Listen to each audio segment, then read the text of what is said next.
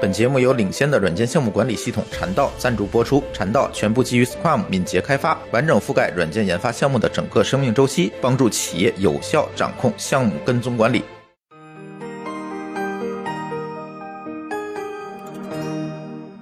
各位听友，大家好，这又是一期乱炖。这期还是我和老高跟大家来聊天哈。呃，这期有几个话题，嗯，还是比较有意思的。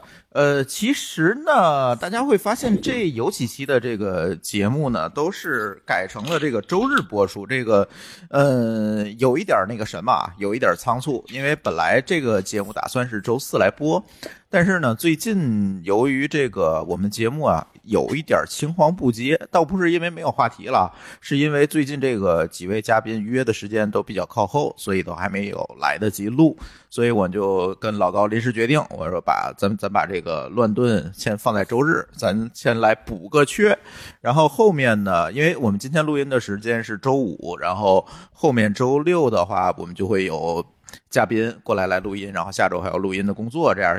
哎，节目就接上了，因为这段时间可能大家也比较忙哈，所以想给大家来聊聊这个乱炖啊。嗯，首先说说这个事儿吧，就像我们上期说的一样哈，双十一哎过去了，来老高说说买啥了？呃，我是赶在双十一之前买了东西了。嗯，错峰，我是十一月十号那时候，因为我的新笔新笔记本到了嘛，嗯，所以就是因为买，因为跟那比我笔记本要换硬盘啊之类的，嗯，买了一些东西，还买了两个 U 盘，但这些东西都是需要我即时就要到，所以我就赶在双十一之前买了。嗯，所以你买了一个啥呢？买了买了硬盘跟 U 盘，U 盘，对，因为要装系统嘛。哎，不对啊！你电脑什么时候买的？我十月初吧，但是呃，从从香港那边一直折腾折腾折腾，等等于这个上个礼拜才到手。哎，好多朋友都想让你聊聊你这个新电脑啊，给大家聊你这电脑咋样？呃，就就是区别跟之前的其实就是个例行升级。那只有一个区别是比较大的，就是我们这回它 P 系列支持 OLED 的这个屏幕了。这个确实，我昨天我在凌晨，我我因为要借着夜光嘛，去拍那个屏幕的对比，就就拿我那个老的机器去做对比，确实还是比较明显的，有就说有有有这个差别的。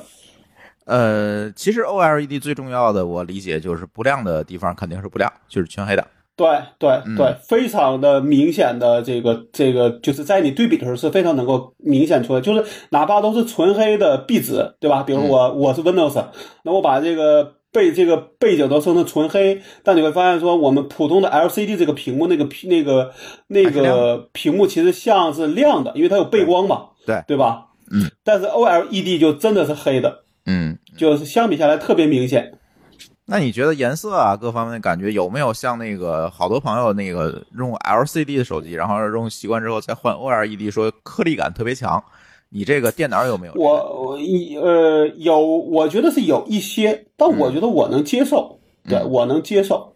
而且这个因为因为 OLED 屏幕它只有 4K 的嘛，相对来说那个像素是都是比较小，因为可能它这个特效也不好做，对，弥补了。对对对对，因为因为它本身可能也不太适合做这种幺就是幺零八零 P 的了，对吧？对，没错。嗯，所以还好是吧？对，我觉得是有一些，但是没有那么明那么明显，而而且你可能还得仔细看。嗯嗯嗯嗯，对。所以最大改变也就是说是个这个屏，就是感受最深，剩下就是例行升级了，也也没什么可可可说的。对，新的新的 CPU，对吧？啊。啊，这就没什么可，就是这个这种东西，我觉得升级最重要就是外设升级，就是给你的感受是最大的。对，但是它这回有有一个地儿变化比较大，我还挺不适应的。原来呢，它这个 P 系列是两个 M 二的这个硬盘加一个 SATA 的盘，就一共可以装三块硬盘嘛。对，现在换了，现在变成三个 M 二了。啊，你就不能装传统那个二点五的盘了。对我昨天那么累，就是因为我要把我原来沙塔盘上的东西都要倒，都要倒，怎么说都要倒一遍。那你手工倒的，没有拿那个硬盘拷贝那些工具倒？不，不是，它是这样的。我原来那个沙塔盘是个四 TB 的，可是哦 M 二呢，一般来说只有只有两，嗯对，只有两 dB。我得想说哪些东西可以放到我的硬盘盒里边去，平时不用的，然后把剩下需要用的呢放到这个 M 二里边去，这就比较烦了。你还得考虑哪就是怎么说哎，对吧？你得拆一，对对对，嗯对他要是只是全盘拷贝就没那么难，但是问问题你还得挨个看，挨个翻，然后呢速度又不敢太快，嗯对吧？没错。嗯，对，这就比较烦。所以这外设升级，我觉得还还还挺那个什么的，就是挺能让您让人感知到的。就是前前段时间其实还有一个消息可以也一块聊，就是 MBP 升级了。嗯对啊，，MBP 对，升级十六寸，大家大家这个应该就是昨天晚上吧？对，前天晚上，前天晚上前天晚上 MBP 升级，对。然后给大家感受最深的其实就是键盘的回归。我个人觉得说，未来的十六寸就会成弄不好就会成为十五寸的替代者。呃，我觉得屏还好，就是你让我弄一十六寸的，或者让我选一个低，就是屏幕没这么大，嗯那个那个是十四的还是十三的，我不记得了哈，我也没特别关注。但是我可能会更倾向于选小的，因为我觉得就是在便携的情况下，我弄个大屏没有意义，因为到公司我也是插 Docker，对吧？就像现在其实你也是这个问题嘛。你可以这样想，其实原来现在因为这个窄边，其实他们把这屏变大，只是因为那个窄边框了。就是机器没有大，对，其实机器的外表没有变大，但是屏幕变大，因为它的边框变小了。所以现在呢，可能是在十五寸的屏里边能塞一个十六寸的屏，嗯对吧？嗯，对，就跟我们说的这个全面屏一样，其实手机没变大，但是它的屏幕变大了。那之前的十四寸的屏里边是不是能塞个十四点五的屏幕呢？那十二寸的机器里边能不能塞个十三寸的屏呢？嗯，对吧？嗯？对 对，其实这个应该都会都会等比的，对吧？小机器大屏，对对。其实也是这样。对对。嗯，但是它其实给人感觉最深的还不是屏，是键盘，键盘的回归，特别是这个键盘的这个又又又用回了原来的这个键盘架构，同时这个物理叫叫叫剪刀式，剪刀式，对，然后物理的这个 ESC 键回归了，这个特别重要。我觉得这个之前就是它出这个 在 Taskbar 这个版本，我就是觉得这个这个事儿是扯淡，主要一个原因就是程序员肯定就傻逼了，没有 E S A，。就是呃，怎么说？就是叫创新过于激进，对吧？就，扯了淡摸不。着他，你知道吗？这个太烦了，这件事儿。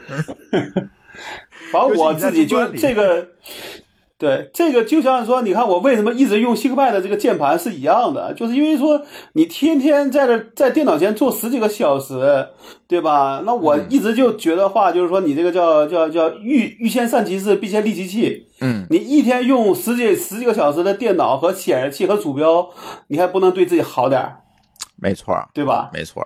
对吧？你非得买一个说加一块儿才一千块钱，那我不知道这些东西钱都省到哪儿去了。就是为什么对自己好一点呢？对对对对对，嗯，对我双十一其实这次没有买，确实没有买啥东西，其实都是基本上都是舒淇买的。就是我们家因为装修啊，进入尾声了嘛，他买一些软装的这个床单被罩啊，这嗯这个嗯小的这个摆件啊等等买，都是这些，其实也没有花特别多的钱吧，比去年要这个少多了。去年那一个双十一可能花了大几十万，因为都是电器啊等等这些东西。啊，今年所以还好这回都是这回都是小都是小东西是吧？对比较克制，比较克制。然后唯一我买了一个投影仪，就是因为我设计的是幕布嘛，买了一个投影仪。投影仪其实当时也在想，好多朋友也在群里问我，哎，你你你最后买一个什么投影仪？我说没买那个土豪们给我推荐的这种特别好的投影仪，什么所谓的激光的啊、四 K 的，我可能都没有选。其实就买了一个国产的微头，当然也没有买小米，就是吉米啊，没有买，就是选了一下，买了一个当贝的这个呃幺零叫什么牌子？当贝，它就叫当贝，当是这个呃当然的当，贝是贝壳的贝。嗯，当然后贝？因为就是真没真没听说过。对，嗯好像看了一下，性价比之王吧。然后呢，其实主要的一个考虑呢，还是说第一个就是它灯泡寿命，因为是 LED 灯泡嘛，所以它灯泡寿命比较长。然后虽然它亮度嗯没有那种就是灯泡的，就是真正那个卤卤素灯泡的那种这么亮，它这个流明数没有这么高，但是对于我来讲，晚上看其实也无所谓嘛。但是它寿命长这一点对我来讲非常重要。比如我将来淘汰不想用它了，我可以放在二楼，放放在工作室什么的，我还可以可以用，不至于马上我还得换灯泡啊等等，这成本就高了。嗯。再有一个呢，我觉得而且可以先买个便宜的，先试试手嘛。哎，对，对吧？是这意思。再有一个，我研究了一圈，觉得投影仪这个技术可能很快的这个价格能下来，就是会有一个这个产能或者是技术上一个突破吧。所以我觉得也不着急，一下子我说我买一个四 K 的，可能就要几万块钱了。我觉得，哎，算了，没有必要，毕竟穷，是吧？然后，哎，那个我觉得还好，然后打完折之后三千多块钱，然后就搞了一个。嗯，其实今年就买了这买这一个东西，但是对，但是确实比每往年呢买的东西都会少一点吧，都会少一点，因为确实。怎么讲呢？经济常新常态是吧？这个大家手头都紧，所以花钱也比较搂着。但是呢，即便是经济新常态，我们在这个双十一之前，十月八号，因为那天我们刚录完音，这个事儿就爆出来了哈。这个羊毛党的问题，就是这个事情闹得也很大啊。我相信我们的听友也听到，也也听到这个消息了。就是双十一之前，好像是十月八号吧，就是一个。呃，卖橘子的一个果农开的一个淘宝店，然后把这个橘子的这个这个单位标出错了，他想写四千五百克，结果呢，四千五百克不就是四点五公斤嘛，对吧？然后他给写成了四千五百公斤，就是单位写错了，结果呢就被薅了羊毛了。嗯，现在网上的这些羊毛党，并不是说你就得给我发四千五百斤的橘子。这肯定是不现实，人家也不会给你发。但是呢，由于淘宝有一个机制，这个机制是什么呢？为了防止你在淘宝上去恶意的欺骗别人，所以呢，你要首先交一个保证金，你才能进驻。那么呢，如果出现了这种情况，我投诉了，那要扣你的保证金，赔付给这个商，呃，赔付给这个买家。在这种情况下呢，可能你买一赔三或者买一赔五，它可能会有一定的规则，你就能拿到一个。比你订单金额更多的一个赔偿，所所以所谓的羊毛党，并不是薅店家羊毛，而是薅这个店家交的保证金，拿这个当违约金，这个就其实是薅去投诉，然后薅违约金，对对吧？这个事儿呢就缺德了，对吧？嗯，而且呢，这个事儿是主要是说你这事儿，如果你自己薅了也就薅了，对于商家来说赔个两单三单其实无所谓。对，但是你把它变成了一个广而告之的一个事儿，其实这就是一个怎么说？就是因为羊毛党嘛，其实怎么说，羊毛党就容易成为一个怎么说，弄一堆群，对吧？凡是有羊毛的事就会都在里边发，然后大家一块儿去薅。对，就是这样。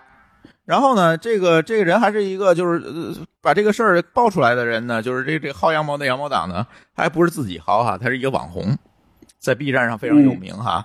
这人叫路人 A 减，这个人，嗯，哎，然后呢，在群里和这个在 B 站上发动了可能不老少的人，直接就把这个店搞关店了，然后比违约金也扣光了，然后 这个老板肯定哭了，人家确实是挺不容易的，我我去做这么一件事情，对吧？我又是一个无意的这个。设置错了这样一个行为，我又不是有意说你你你几块钱买四四千五百斤橘子，这这事儿本来也不现实，对吧？谁也不会去，也不靠谱吗？对，那这本来就不靠谱，他就是标错了。那在这种情况下呢，哎，反正是弄得挺惨的吧，搞得挺惨的，就不说中间的过程了。我相信我们的听友也都知道。然后最后呢，这件事情发酵以以后，就是受到这个关注之后呢，第一，B 站把这个路人。路人 A 减的这个账号封了。第二呢，淘宝也联系了这个卖家，说可以在规则的范围内尽可能的啊去帮助这个卖家恢复。最后呢，卖家淘宝店还是恢复，但是最后这件事情是怎么在规则内处理的，我们并不知道哈。但是这件事情也是得到了一个相对来讲完完满的一个处理结果，但是这是特例。也就是有大量的 这个商家被羊毛党薅薅的一毛不一毛不剩的这种情况还是蛮多的。后来也有人在网上说，有很多很多的店可能在这种情况下，可能就是选择关店或者直直直接就倒了，就没有办法吧？就你违约金都可能有的品类几百万的违约金，那那就被扣光了，就完蛋了。这种情况还是蛮多的。那这个只是浮出水面的一例，因为正好也是临近双十一，然后有这个包括他的这个身份，对吧？是一个农民，然后挺不容易的这样的一个群体，然后呢，哎，把这个事情发酵出来了。但是也引起正好就是让我们大众能够知道哦，阳谋党的这个存在。可能很多人以前并不知道有这样的一个阳谋党，有这样恶劣的一个行为，那这次知道了，其实是这样。所以这个事情挺有意思，有意思在于，并不是说这件事情，或者是这件事情是怎么发酵的在社交媒体上，而是在于说，电商的这个规则到底应该怎么定，才能取得一个公平和善良之间的平衡，就是这样一件事儿。我不知道老高你怎么看？呃，这个事儿你知道后续吗？后续这个后续的后续啊？后续这个果农的店就恢复了，再后续我就没关注啊。呃，再后续是这样的，有人投诉这个店的这些东西都是抄另外一个店的，然后那个店他说他连我这个 bug 都抄走了，嗯，你知道吗？这个我不知道。就是另外他抄的那个店，就是把这个这个东西给写错了，你明白吧？抄错了，只是那个事儿呢没没有发酵，嗯或者就是说他们通过安通过安抚这事儿没有变大，嗯但是他抄了之后，因为这个 A 减的这个宣传就变成一个大事儿了。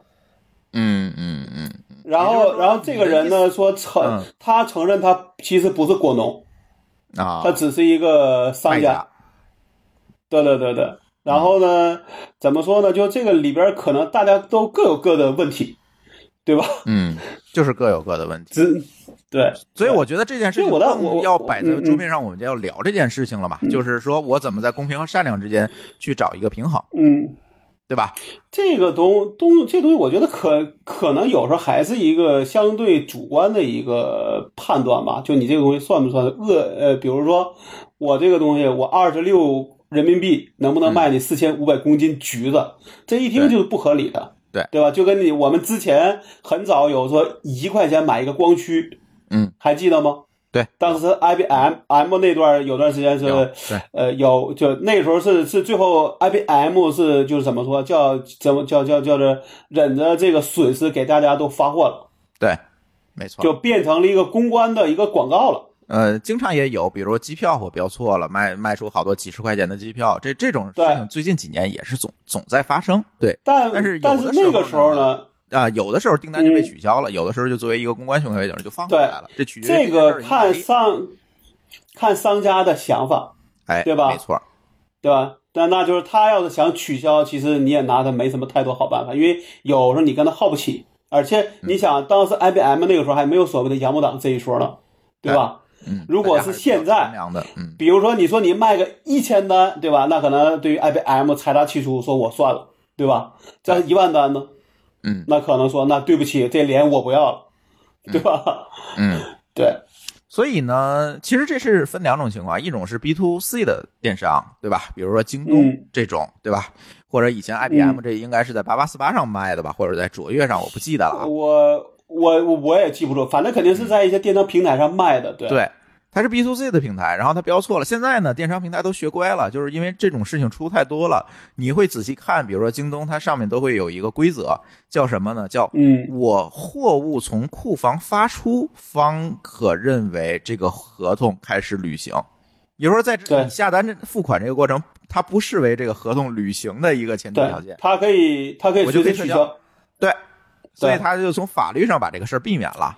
呃，就是我的意思，就是这种事儿理论上讲，因为因为你在上面设一个价格，可能可能你真的敲错了，嗯对吧？或者你没注意，那真的时时刻刻都会被人看到。嗯所以这种保护理论上讲是在保护商家，是吧？对。对吧？对嗯但是呢，如果放在 C to C 这种平台，就是淘宝这种有一个中间的这个中介，对吧？但是都是个人对个人交易，或者也是对呃商家对个人交易，但是它呢作为中间的一个规则制定和担保的平台，比如说你要交保证金，这个事儿的性质就变了，就是这个平台一定会出一定的规则来保证这个交易的公平进行，对吧？比如说。怎么来证明你这个是标错了，而不是随便我我标一下就忽悠人或或者是行骗，对吧？那么呢，好，他这一定会制定一个比较刚性的规则，说你没有办法正常的发货，你就要赔钱，对吧？这样的话呢，他可能通过这个刚性的规则，要去保障更多人的这个保保障更多交易的公平性，对吧？而不是说保证这种特例，这个特例你没有办法，对吧？不，但这个是那那是这样的，你咱刚才就算是京东，其实里边也有大量的第三方店铺，对吧？嗯，对，它也是收保证金的，就是第三方店铺那这个从问题嘛。对，那这个点上，其实无论是你自己开，还是你让这些第三方开，其实这个大家面临都是人性的问题，对吧？谁都会出错，对对吧？对，那好，那么我们我觉得可能对于这种说比较能够明能够明确能够证明的这种错误，我觉得还是好去能够区分出来的，对吧？对，对，对吧？比是你比如说明显低于低于你的成本价，对吧？但是问题啊就是说，你怎么界定明显低于成本价这件事儿？因为我有的我我就想走量，我就想呃增好评，这也是规则允许的呀。对吧嗯对这事儿怎么界定？就是没有办法以一个非常刚性的方法，我把这件以规则的形式把它这个事儿，我我个人觉得说，他还是说在大部分的时候，其实大家我觉得还是通过可以协商，因为我自自己觉得啊还是羊毛党还是少数，你碰上的只是那些觉得能占到便宜的人。其实你比如说你，比如说像我说，比如你你比如说我说，哎，比如我我就跟那个人说，我说哎，这个东西是我设错了，但是呢，我可以取消之后，我给你送点优惠券，或者给你打个折，对吧？这我觉得大家其实都能接受，这都是一个叫利益的一个谈判，对吧？没错，但是有的羊对吧毛党，这个羊毛党这些人他不看这个，他看的盯的就是你保证金的赔付。对，但那但那种呢，我我个人觉得有有时候要不就你就是得刚性一些，就是好，那你要么就你去投诉平台，对吧？要么你就去法院告我，那其实就是耗怎么说，就是就是是一个博弈，对吧？你愿不愿意花那么多时间来去赚我？比如说我能赔你一百块钱，对吧？那你愿不愿意赚那一百块钱？对，是吧还是说你愿不愿意接受一个，我现在给你二十块钱的一个一个什么什么一一个优惠券啊，或者你愿不愿意干？嗯对吧？因为杨部长理论上讲也是时间有限的人，对吧？嗯他也是要考量，说我一天下来我能薅多少羊毛，这是我的最大的利益考量。他的硬气很多时候是逼着你你妥协的那种硬气，嗯而不是说他真的硬气。对，你明白吗现在的问就我给你举，我给你，我我我我我给你举个例子啊，嗯比如说，假设一个羊毛党，那你想，他如果是靠这种投诉去赚钱，那在这些投诉平台上是不是得有大量的投诉记录？嗯，那好，那你这样的话，那这人就是就是有问题。那为啥一个正常消费者会到处投诉呢？对。这种情况就像你明白吧呃，我们有一期电商节目，就是毛叔咱不是聊过这个问题嘛？就是很多嗯平台嗯就直接把这种人拉黑了嘛，有一黑名单，对你就下不了单。对，就下回我再我再也不卖你东不卖你东西了，哎，对吧？对，就是这种。对，所以现在这个规则，我觉得现在成了一个问题。本来呢，上这个平台制定这个规则，其实是为了保证这个公平的交易。比如说，一旦出问题，能有一个赔付，不用走到一个司法途径搞这么复杂的一个事情，嗯对吧？它有一个这个嗯比较刚性的对双方的一个制约。但是呢，问题就是在于，如果这个规则过于刚性，就会被利用，就是你这种标错了，他就要你违约金，对吧？就就会出来这样一群人。那如果你放松呢，就不利于公平，对吧？你总会有这种中间地带，嗯或者是处理不了的事情，你们要上法院。这样呢，平台可能觉得这样我是不是会给顾客的体验不好？因为对于平台来讲，那商家交那个几万块钱或者十几万块钱的保证金，并不是他的嘛，所以他也没有更强的意愿说。我来解决这个问题，我只是定了一个刚性的规则，来尽可能的保护买家的利益，这样能有更多的人来我的平台去消费。现在这个嗯电商平台，又像上淘宝已经变成了一个怎么讲呢？嗯，卖方市场，就是你店家你要求着他，对吧？要要要上架嗯或者怎么样，所以它变成了一个强势方。在这个时候呢，可能店家就变成了一个弱势方。在这种情况下，可能这种规则被利用或者羊毛党的出现，你就没有办法完完全全的去杜绝。在这样一个导向，我个人，我个人觉得这里边肯定是需要有些人的介入的。嗯就所谓的平台方，理论上应该说在里边要变要扮演一个怎么说一个第三方，对吧？因为你要你制定了规则，你必然要执行规则，对对吧？那这个规则怎么执行？那可能在比如说这种偶尔这一次，其实商家也不一定会非非得跟你费劲，对吧？那你扣了就那就扣了，对吧？但如果大量的，那可能他也会去反过来说，那可能你这个就可能会跟平台去商量呗，对吧？那最终可能就是说，最差的结果就你把我钱扣光，我不带你开店了。那也不行啊！那我觉得这事儿对于人家来讲，几几万、十几万保证金也不是一个小数的。我我我觉得是这样，就这种事儿，只是这个事儿被爆出来了，对吧？我觉得可能很少有的人说会因为一个事情会把整个保证金都扣光的。啊，有对吧？有。后来我看了一篇文章，里面这种情况还是蛮普遍的。对，就是这种事儿，你你就想，你就想说，那你就想说，你你要想怎么说？你要天天都是碰到这种羊毛党，那你这事儿真不要干了。因为他反定能把你烦死，对对吧？你只能想说，我怎么能怎么能尽量的不出错误，不出毛，不出怎么说容易被人家占到理的毛病，对吧？嗯嗯嗯，对，而不是说要求规则更偏向于我，嗯，对吧？先从自己做起，对，或者你这规则要有救济途径，比如说我不服这种判赔，我可以要求撤销合同，我去法院起诉，你把保证金还我，嗯，对吧？这个可以，就是他这个可不，这个在我看来，平台会强制要求你必须接受他的条款，否则你别来开店。哎，这是有可能，因为他要降低他自己的司法，因为平因为平台也没那精力老跟你在这打打官司玩，对吧？嗯，对啊，对啊，嗯，就是这个问题。所以现在呢，现在看上了去这个阳谋党的势力还是蛮强的，所以也提醒大家啊，这个真是开店啊什么的。还真是 得注意这个问题，可能有机会吧，千万要有机会让毛叔来，回头咱可以，他肯定知道的多，我可以让他再聊聊，就是这羊毛党的问题。嗯，对，对，反正羊毛党这个事儿呢，如果其实一般来说，他都是碰到这种出问题的，比如说你设置一个什么明显容易让他占到便宜的一个事儿，无论你是故意的促销还是无意的手误，都有可能会招来羊毛党。否则，他一般来来说没有足够的利益，他们也不会出手的，你明白吧？他的利益就是你那保证金，现在就是这样，就是一百块钱不不不，那个那个保证金也是指的是说，对于他来说，他容易占到所谓上风，嗯，才能占到你的违约金。对，你明白吧？对，否则他他买东西你就给他发了货，那他又能拿你怎么办呢？对，对吧？你不能给他发一定是斤橘子呀，这不是才是问题吗？啊？但是你不能给他发四千五百，就是这个案例里，就是他就是说这个例子就是容易让他占到上风。你哪怕你说你你说你设错了，他也可以拿到违约金。而且平台确实在之前也也是这么干的，对吧？对啊，所以我所以说那就还是说这个对，所以你还说这种事儿，就是我觉得说第一你在做事儿的时候一定还要细心，还要小还要小心，对吧？然后出事儿赶紧。怎么处这个处理？我相信真的干这一行，应该我觉得稍微聪明点的店家里面都有处理的方这个方这种方法。对，而这个呢是明这明显说明什么？他改了价，就哪怕不管是抄的还是他自己设的，其实他没有真的去盯着，你明白吧？对，没看，他上了。对他，但凡在中间能够更早一点翻，就是可能这事都不会变成这个样子。嗯，那如果你把它当做只是一个自己的一个卖货途径中的之一，又没有特别重视，那它可比线下很容易出事儿了，是的？是的，是这样，没错。嗯嗯，所以这是一个问题啊，这个问题我们先过哈。但是双十一之间，我们又发现一个有意思的话题，突然有人冒出来说：“哎，淘宝的数据作假。”因为为什么呢？这个人叫呃尹立庆哈，不知道是真名还是网名哈。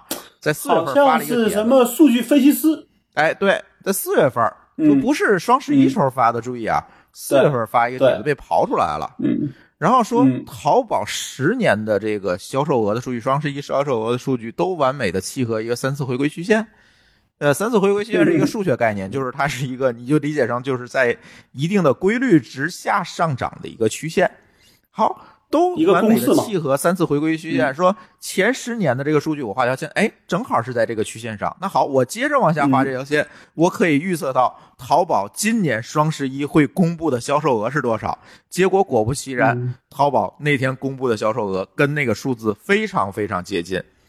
这个时候，这帖子就被翻出来了。你看，这个人四月份说的，预测了今年的销量。你看他果然是这个销量，还怎么说？还刷爆了朋友圈。哎，好，朋友圈里已经爆了。对，但是这这个这个问题就是分为两派啊。我看有的人说，嗯，淘宝作假；有的人说，这个这个作假的可能性不大。老老老高，你你偏哪方？嗯，我我的朋友圈里边有人这么说，他说，嗯就算你是精确控制，那么精确控制算不算作假的一一种？哎，你明白吗？对，这就有点文字游戏了。对对对对，但但是呢，就是我觉得可能就是说从从正面意义上讲，确实可能他们就是在比如说拿着这样一个公式去算，我去年多少钱，对吧？我完成了多少亿的销售额，我今年加个百分比，对吧？我今年就要做，然后我可以通过精确挖下去的。呃，对，我的就是一个任务分解，对吧？好，你我要这么多，那你每个商家要在里边承担多少的销售额？你的备货和你的所有的东西要要都要跟这个东西要能够配得上，对吧？然后我能给你的承诺就是，你备了多少货，我尽量能帮你卖得出去，对吧？对对，我可以，我可以去做补做补贴、发红包，以各种各样的方式，甚至因为它这个东西就是个数字化的嘛，那我就知道说，比如说你这一个店今今天准备一百万的货，那到了晚上，比如说每他就算说，那好，我每个小时要至少帮你消，假设要消耗四万五四万五千块，那好，你到了这个小时还没消耗完，我就替你发红包，吸引别人来买，因为理论上讲，只要打折的力度足够，一定会有人买的，对吧？没错，对，那好，那他就是这样或者呢，就做一个算法来去算，说我来去知道，因为他肯定是事先都要都要收集好每个店铺每一个商家要完成的销售额，然后拿这个去算，说我要在什么时间去引流，对吧？你这个东西如果超额完成了，那好，你那你就自生自灭吧，对吧？但你没完成呢，我就会主动去帮你去做这个怎么说？去帮你去导流，帮你去发红包，帮你去打折，然后帮你去完成你的这个业绩。因为理论上讲，它其实是等于是在以一个画饼的方案，让这些商家去帮跟他一块儿去做双十一，对吧？对的，那如果说你比如说你跟你跟一个商家说说你今年能卖一能卖十个亿，结果到时候只卖了八个亿，那两个亿的货怎么办？虽然可能会有双十二，对吧？那不就还得等一个月吗？你的资金成本还是很贵的，所以对他来说，最好的方案，最好的方案就是在这一次中能够消化完。到了这个双十二，双十二再说双十二的事儿，对，所以对吧？老高，嗯你的观点是在于淘宝这个数字一定是提前设定好了，然后他应该是有 KPI 的。推他的资源要给什么样的支持，因为他要对，就是这些资源，广告资源也对好，，还有补还有补贴政策呀，所有的东西。其实你这样想，他所有的这些准备都是为了要把这些货卖出去。包括运力，既不能，呃，就你可以这样想，这既不能，呃，不能不能少卖，也不能多卖。少卖是有库存，多卖是没有货，嗯嗯，对吧？所以他就设了一个数，然后大家就按照这个目标走。我所有的资源都是按这个这个目标备的。对，所以说理论上讲，我们看那个大屏幕上面那个值是可能是咱们假设说是真实的，那实际上他们自己的 KPI 已经定好了，说我今年的应该就是比如就是两千六百八十亿左右，对吧？嗯，那可能会多一些，可能会少一些，但是呢，可能这个在一个在这个两这两千多亿这个角度下，你多十亿和少十亿可能没有本质区别，嗯，对吧？它也不是非常精确。对，对对对，嗯，今年这个好像它很难能够少了少了四个亿还是嗯六个亿，跟他那个预测。这个我就没这个我就没有关注了，我就还不知道具体多少，是两千六百八十亿左右吧，嗯嗯嗯。对吧？嗯，嗯，其实由此我又想到一个问题：如果咱们这个假设成立的话，那是不是嗯跟它这个三次回归曲线上的预测值的背离程度来比的话，如果背离的就高于了这个这个算出来的这个数，证明嗯。哎卖的还不错；如果低于了，证明其实今年真的卖的不好，因为它推不上去。对，就，但这里边有有一个问题啊，嗯。就是今年不咱咱都说叫新常态嘛，嗯，但至少也是呃，如果按照这个说法，至少也完成了任务，对吧？呃，但是今年确实比那个人发的那个线上他说的那个数低了一点儿。但我的第一个十亿八亿这事儿真的就不是钱了，你明白吧？呃，对，你可以这么说，我咱就是打个比方嘛，就是说会不会存在这样一个可能？我说的意思是说，那说明至少这个这个任务能完成，说明第一，按同比增长下，起码大家兜里的钱还够完成这个任务的，嗯说明大家还没到说连这个钱都花不起这个地步，对吧？啊，对，就是没有背离特别多，对吧？对对、嗯对，嗯，比如说某一天我背出来的快递运力都过剩了，都没得运了，这就有问题了。对，对吧？这个我觉得可能有两有两个可能，第一个确实大家买不动东西了，对吧？嗯，对吧？就是你这个买不动东西，可能是说，哎，确实大家兜里没钱，嗯，这是一种可能，对吧？你再打折我也买不起。还有一类就是这个大家真的不缺东西了。哎，但我觉得这个事儿呢，呢，其这个真不缺东西这事儿啊，你一年下来，你总会有些东西要买要买的，你明怎么？也得囤点手纸吧？对啊，你多买点手指，甚至我其实我们家其实我们买了一个抽油抽油烟机，但是买回来之后，可能最近会可可能明天可能会退货。嗯，但是你这对也算因为算在里面了。对，但在这个退货的理由是因为发现可能原来那个抽油烟机并不是坏了，而是因为那个风道有个地方有问题，你明白吧？嗯但还要找工人来确认。但如果确认确实真是风道的问题，那这油烟机我们就未必会换嗯，对，啊对啊。这就不重要了。所以说，现在其实嗯就是引申出来一个话题，我就不说淘宝作假这事儿。嗯其实无论你还是我，这个观点其实都是一致的。他也没确实嗯淘宝你没有必要去做这个假嘛，或者通过这么 low 的一个形式把这个数造出来，就就就是这样想，就是说这个假呀，可能不一定是这个假，这是我一直我说的话，对吧？嗯假可能是说到这有多少退货率，这个假，你当然说这咱也可以说叫文字游戏嘛，对？人家也没说也没说做消费额，对吧？嗯，对吧？没错那那那那个假到就是那个退货率有多少，其实我们并不知道。人家一直说的是叫成交额，对对对，那这个从这个角度上没有错啊。没错？而且确实可能就是你退货也是要你先支付完才能申请退退货的，你的钱付出去了，走了一遍账，对，对，完成了个 GDP，哎，没错。所以这个很难说，反正我觉得就是肯定不是说大家理解的那种，就是我编了一个数，就是那那种很糙的假，对。对吧？问题是，你就这么想吧，要是这么做的假，你楼下的那个快递点怎么报的仓啊？对，对吧？为什么他要半个月才能给你送？给你他为什么要半个月才能给你送货呢？对吧？我记得有一年吧，好像那就是那一年开始，大家在大力建设物流这个原这个原因，就是因为那一年我记得有个人说他半个月之后才收到货。呃，先是呃最早这个出问题的是银行嘛，就是银行系统、支付系统嗯纷纷挂了，就然后第二就支付网关对吧？或者有别的办法，像今年基本上嗯直接给你切到花呗，你先拿花呗付，再还这花呗就完了。然后呢，到了后来就是变成了物流就爆了，呃，直到淘宝对就是做了这菜鸟网络，木桶的短板，对对吧？挨挨个测试了一遍，嗯，没错儿，就是把所有短板都补齐。嗯今年其实好一点的，但是它还是慢，这没办法嗯，它就这么多人力和运力，对吧？你你不可能对莫名其妙但是我变宽了，这也不可能。我相信说现在的这个规模下去，其实因为平时大家寄快递啊，各个方面其实也在说明，就也在把这事儿做得更好，对吧？啊所以我这两天，因为是这样，我们家那个我经常打车那个门口就是一个快递点，嗯。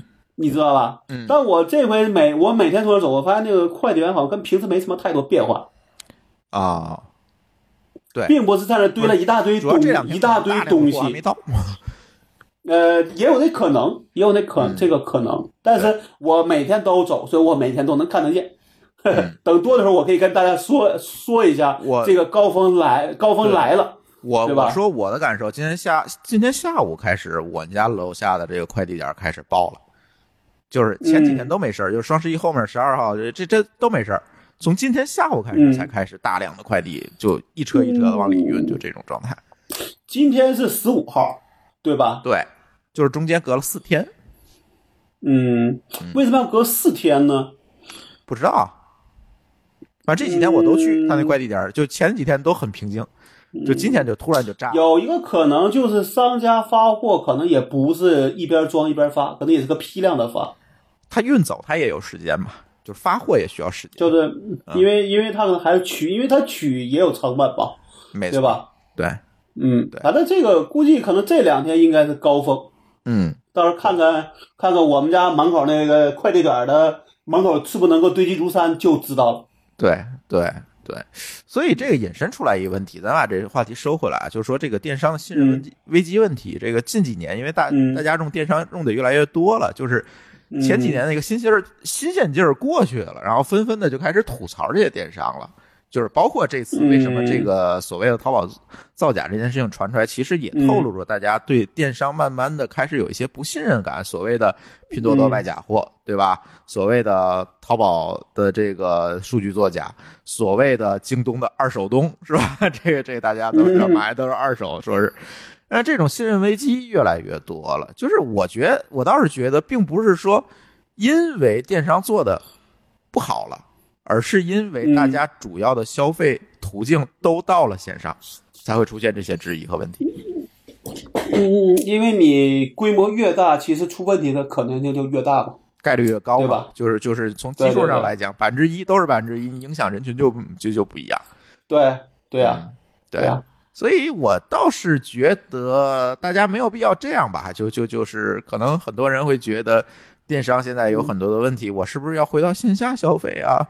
这个，包括这个事儿，其实也也也是借这个由头说，你那个，尤其有时候买一些大家电就特别明显，说你别在那个电商上买，那个电商好多那个都是给他们专供的东西，都偷工减料，就好多人会这么跟你讲。但是你如果问卖家，卖家是不承认的。后来我们也问问过业内的专业人士，咱节目里也聊过，其实确实也没有特别大的差别。这个产品就是他换了一个型号，为了避免渠道的冲突。那 OK，这但我嗯嗯，你说。但我但我但我个人觉得说这样想，就是说无论是在线上还是线下卖货，都是卖，最终的结果都是卖货。你只要找一个你适合的一个方案，对对吧？对。然后呢，尽量避免说你就是你要避免说那叫什么？那说买的没有卖的精嘛，对吧？这是永远的嘛。对吧？这永远是一个博弈。不，我说的这个精是指的是被骗的那种精啊。对，我觉得啊是这样。收回来这件事儿，就是我觉得被骗这件事情在线下的概率会更高一点。我是觉得电商这些服务在国内真的算是好的了，因为毕竟体现了一个怎么讲现在的这种商业意识，是吧？无论是退换货、安全、支付等等这些东西，它都会做的尽可能的。让你感觉到很 OK，对吧？因为这是因为电商是后起之秀嘛，我要跟传统的渠道竞争，慢慢的它就形成了这样一个行业的习惯。虽然它只在中国从哪年，从零九年开始起吧，对吧？就就是这也就这十来年的时间。但是呢，它其实十几年吧，对，对，它其实具备了现代商业更现代商业的一些基本的要素。而如果你去跟线下的那些店比，很多线下店，我觉得还停留在小农经济的那个意识里面我我我我个人觉得啊，就是为什么线上的相对服务会好一些，就因为这些都是虚拟的。嗯，你明白吗？嗯，这东西就就就就意味着说。你说你这东西，如果说我同样看两个店，你这个要是不如那个店好，无论在所谓的店的店面的所谓的装这个装饰，还有商品的介绍和价格，甚至很多很多东西上，我稍微不满意，我就换那家店了。嗯。可线下，比如我去了一家店，我就有什么成本了？我买还是不买？对，对吧？对，对吧？那你说好，这个我就因为它贵了十块钱，我就走了吗？可能也不会，真的给了十块钱，我就我就买了，对吧？这个事儿在我看来说，这算是，呃呃，电商的优点也是缺点，就是电商的这个消费的决策成本更低，就是我可以随手换一家，对吧？我打开另外一个网站就好了。对，所以看说为什么有时候这些店家非常在意你给他的一个好评呢？嗯，对吧？因为好评不好评，这真的是很多人买去这个店就非常在意这个好评的一个情况。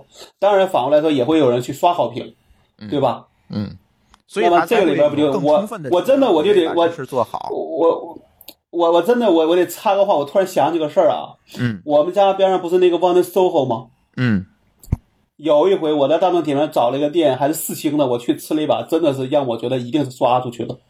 啊，大众点评，哎，当然这样说，美团的同学又该骂我了。但是一定要说，大众点评这刷单的情况还是比较严重的。你那个店主啊，其实其实态度很好，嗯，但就是这个菜做做的真的很难很难吃，嗯，你明白吧？嗯，所以这个对于大家来说，考量的不是说，不但你要在看店的时候能不能看得明白这个店本身有没有问题，还要看明白这个货有没有问题。但其实有的时候，其实货可能问题并不大。哎，对吧？嗯，反而说你碰到是别的问题，比如说价格啊，比如说他的服务啊，售后，比如说他的态度啊，对这些东西反而让你很怎么说，可能会让你觉得这不是钱的事儿，对吧？对，对，所以说电商因为有这样一个你说的这个也算是优点，也算是缺点吧，所以它可能会更注重这种呃服务上的东西，对吧？就是更符合现代的这个商业意识。而线下店由于你的决策成本很高，你这家如果你不买，你可能要走几公里出去，然后你再去选别的家。这个选择，这个这个来来回去转的这个，有时候你就算了，就是就在这儿买了。你你你你可以这样理解，电商是非常在意回头客的。对粘性，因为它吸复购率它吸引吸引它吸引新客的成本很高，它必然要希望说你这个这个人来我这经常买东西，这复购率一定要高，否则他是不赚钱的。嗯没错，嗯，对，所以我觉得大家也没有必要对电商有太多的这个所谓的信任危机啊，大家都有大家的方法，大家都有大家的问题，各自有各自的方法。我觉得，比如像京东，大家说二手东，现在它其实很多的重要的这个，比如说电脑的显卡这些东西，你就不能买完了七天无理由退货了，除非你这个东西是有问题。这个某个角度上讲，这个在某呢很多京东也是也只能说是受害者。哎，他也没办法，这对，这也没办法。这个很多都是商家的事。严格上讲，就是他自己卖的东西，他卖的也是商家的，不是他自己生产的，对吧？对对除了他的那些什么什么，那叫什么？什么就那个那个京造的那些东西打了自己牌子的以外，剩下其实他也是个卖，就他只是个大商家而已，对，无非是库房在哪儿和这个发货对吧？那好，怎么样？如如果一个商家给他供了一个不好的货，那你说你是骂的京东还是骂商家，嗯，对对吧？对，是这样。所以说，嗯大家也在解决这个问题吧，没有必要有太多的这个妖魔化或者所谓的信任危机。我觉得这这都是一个过程，基数上来了，自然有问题。对对，对。嗯，但是我我我个人还相信说这种事儿你碰上了，也也就是怎么说，也就是个案，对吧？你不会说因为你你你真的天天碰上以后，你就不在电商上买东西。你真的现在你说你一个月或者三个月你不在店，你不在网上买东西，你自己就发现你很多事是非常难受的，嗯，没错，对吧？对，现在你离不开这个东西了。对，所以那我们只能、嗯只能说在里边尽量的找一些能让自己觉得安全的是这怎么说？这些不不那无论是平台还是店铺去做，真碰上了，你也就是说，哎，这个我那这这一次我认栽，对吧？我以各种手段来去维护自己的权益嘛，对吧？嗯，没错，嗯对。但是说到信任危机呢，我们这周就不得不提到一个人，哎，老罗。嗯嗯，嗯，他是他是这周的事，好像是上是上周的事儿吧？上周就是咱录音当天的下午出来的这个事儿，就是所以是吧是吧就是这个那件事没有发酵的就没有录。对嗯嗯嗯嗯，对嗯，老高说说这事儿吧。就是老罗被法院限制高消费了。嗯，就是带引号的老赖哈，就是这个因为呃，不是，严格上讲，他那个还不算老赖。老赖指的是什么？故意你有钱而不还，对那个叫老赖。他现在只是因为说他有一些，就一个是公司加上了个人无这个无这个无叫无限责任担保的这些钱，导致他这个，因为他还是实际控制人嘛，虽然他不是法人。对吧？那么他可能就会被法院颁布这种叫限制高消费令，比如说你坐飞机就不能坐坐这个这个什么公，就好像是我没仔细看啊，好像是不能坐贵的，你只能坐经济舱。呃，反正是有很多条件吧，咱这个条件咱对对对就不说了。但是呢，就是一个事实，就是呃老罗欠了很多人钱还没还上。对对对吧对，只能叫公呃公司和个人，对吧？哎，对他个人呢嗯承担了一个多亿，据说是是吧？对，嗯，公司是有六有六个亿，左六个亿吧，最多的时候。六个亿，然后个人一个亿，嗯，哎，大概是嗯这样一个情况。你怎么看这事儿？我个人觉得说这个呃怎么说，能还钱当然是一个好事儿，对吧？毕竟你欠供欠供应商的钱嘛，嗯对吧？对吧？包括合呃，包括好像他写的是银行合作伙伴跟供跟供跟供应商集体的，对吧？对，那我个人觉得是这样，就是这个里边，我就发现我的朋友圈里边就是两类人都比较极端，嗯一类呢就说，哎，这个老罗是一个怎么说，大善人，是一个这个是呃，也不是叫大人，就意思就是说这个人是比较有呃比较负责的，对吧？因为。他自己他也写，他也写了，他可以通过通过破产清算来让这个怎么说，能够合理的让这个债务就是能够怎么说？我不知道那个词应该怎么说，嗯就是就是就是合理不还，对吧？就让这个债务破产掉嘛，对吧？破产清算嘛。但实际上，他现在等于说还是要扛着六个亿的再往去往前走，就说明他其实还是说在于说这个，毕竟理就理论上讲，一定是公司的责任导致这个结果的。那为什么你要不还，对吧？嗯对吧？那甚至说里边可能会有一些三角债，你欠他的，他欠下他的下家的下家债欠下怎么说下家的这个下家那些这判决书里面三角债基本没有，都是他直接呃，它里边没，它里边没有写。我是说，嗯你比如说里边有一个公司叫叫什么来的，是做那个电源的，嗯对吧？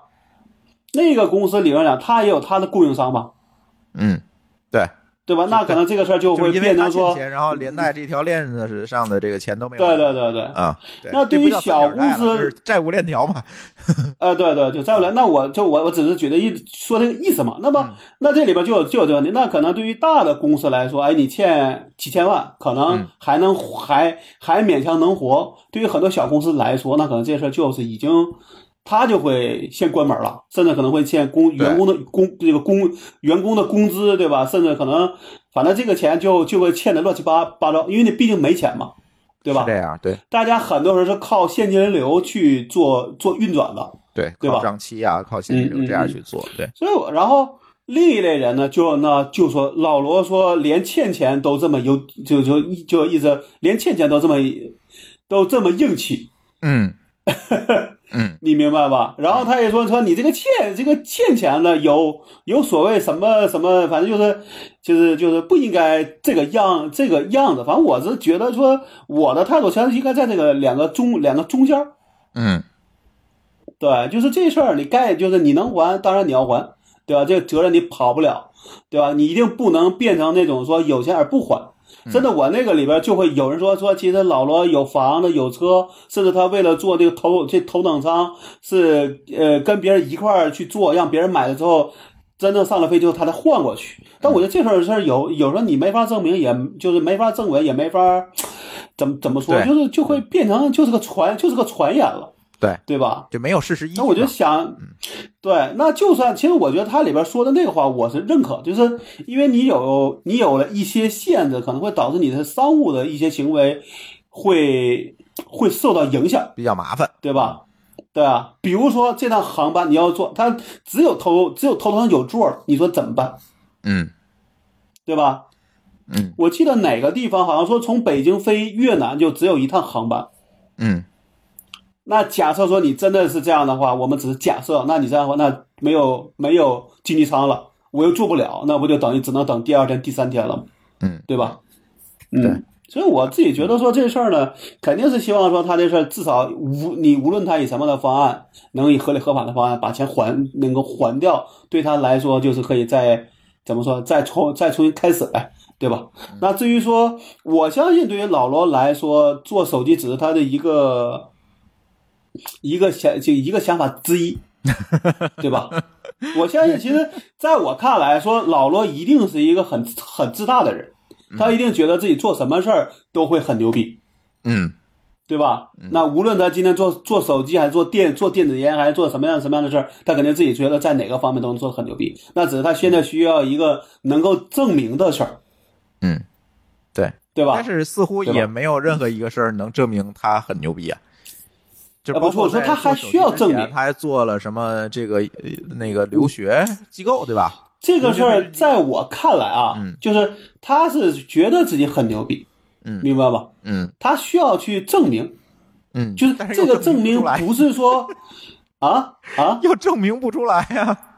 啊不，我就我就觉得这事儿，人人家话也说的没那个很好嘛，说只要不下舰不不暂时不下战场，一切都有可能嘛，对吧？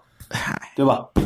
这个事儿咱也别给他非得下个定论，因为你的总结过去只能代表他的过去，不能代表他的未来，嗯对吧？嗯嗯，那我就觉得肯定咱们希望说这事儿，希望他肯定是就是从毛的，咱善意想，肯定希望他以后能做一个事儿，对吧？对吧？嗯嗯，而不是希望说这人，哎，你看这人怎么这不行那不行，那这人也没也没必要，是吧？嗯，就算再不行，还得希望他能讲相声吧。哎呀，讲相声他也说不过天津人呐，这这这，嗯，呃，他讲的是一个非天津流派的，不就行了吗？对吧？其实我有一个观点啊，其实就是嗯你你说两两头的意见都有，其实我更偏向于你说的后者，就是嗯。我是觉得这件事儿搞得太秀了，就是欠钱这个，秀，其实其实这个我觉得是有一个原因，就是我觉得啥，就是别人把这事儿当做就是他成老赖了，所以这事儿就变得变就变得怎么说火爆了，他可能就不得去发一个声明，因为理论上讲说他真的被当成老赖，其实他的现在这些供应商呀、合作伙伴只会更加焦虑。嗯，对吧？所以他的说明，在我看来，其实不是给我们说的，应该是给他的合作伙伴看的，对吧？呃，就是要给他时间，能让他去筹钱还债，是吧？对，但是我觉得这都可以私下沟通嘛，就就是肯定他们也沟通过，嗯但是我想说的对，还有另外一点，就是其实我是嗯同意你之前的一个观点，就是老罗这孩子太自大了。这个我不然我觉得怎么说？对你听我说啊啊，不然的话，他怎么会妈的自己？咱先说这个事实存不存在，咱不知道啊。我我没有看见相关的财务文件，这就是他说的，嗯以个人来担保一个亿的，这应该是个借款吧？这这个肯定不是融资，肯定是一个借款，嗯以个人担保去借应该是这个借款一对，第一个我嗯我我奇怪于真的有人借他，就是认识这么多土豪朋友，多介绍我点儿，对吧？第二呢，我这 事儿前面有有贾跃亭啊，贾跃亭可借的可不是一个多亿，对，那可能是几十亿。嗯，但是我我说是那个谁骗的就更大一点儿吧，对吧？咱就咱咱嗯就说老罗这个事儿啊，那贾会计人家还能跑，对吧？这这这两个人，我觉得如果这两个人比我，我肯定还是要抱紧老罗的大腿。你是个大善人，对吧？那那贾跃亭他就是一骗子，对吧？这个老罗肯定要比贾跃亭强一百倍。但是我就老罗这件事儿来讲，就经常有人会问我这样一个问题：说你要万一欠了这么多钱，你会怎么办？你是会跑，你还是会还？你以什么样？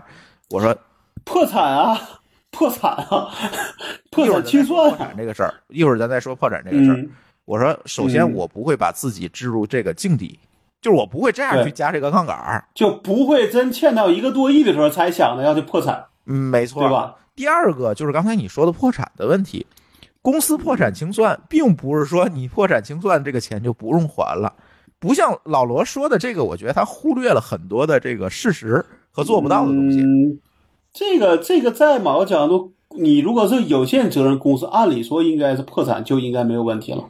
如果把他那个个人无限担保的那个去掉的话，对吧？如果破产就没有问题，那这个钱是能还上的。这个如果还不上，这里一定是出了某些问题才还不上，对吧？如果你反正因为出了某些问题还不上，你这公司是没有办法去破产清算的，你得也得把钱还了才能破产清算。不不不，我觉得还不上应该就是还不上，他只是说把剩下钱，然后优先给员给员工，优先给债给债嗯，呃，对，那个那个应该叫清算，对，嗯就是在能够呃足够偿还所有这些成本的时候是叫清算，对吧？嗯叫公叫公司清算，但破产清算只能说钱不够的时候怎么办？他也可以清算。对。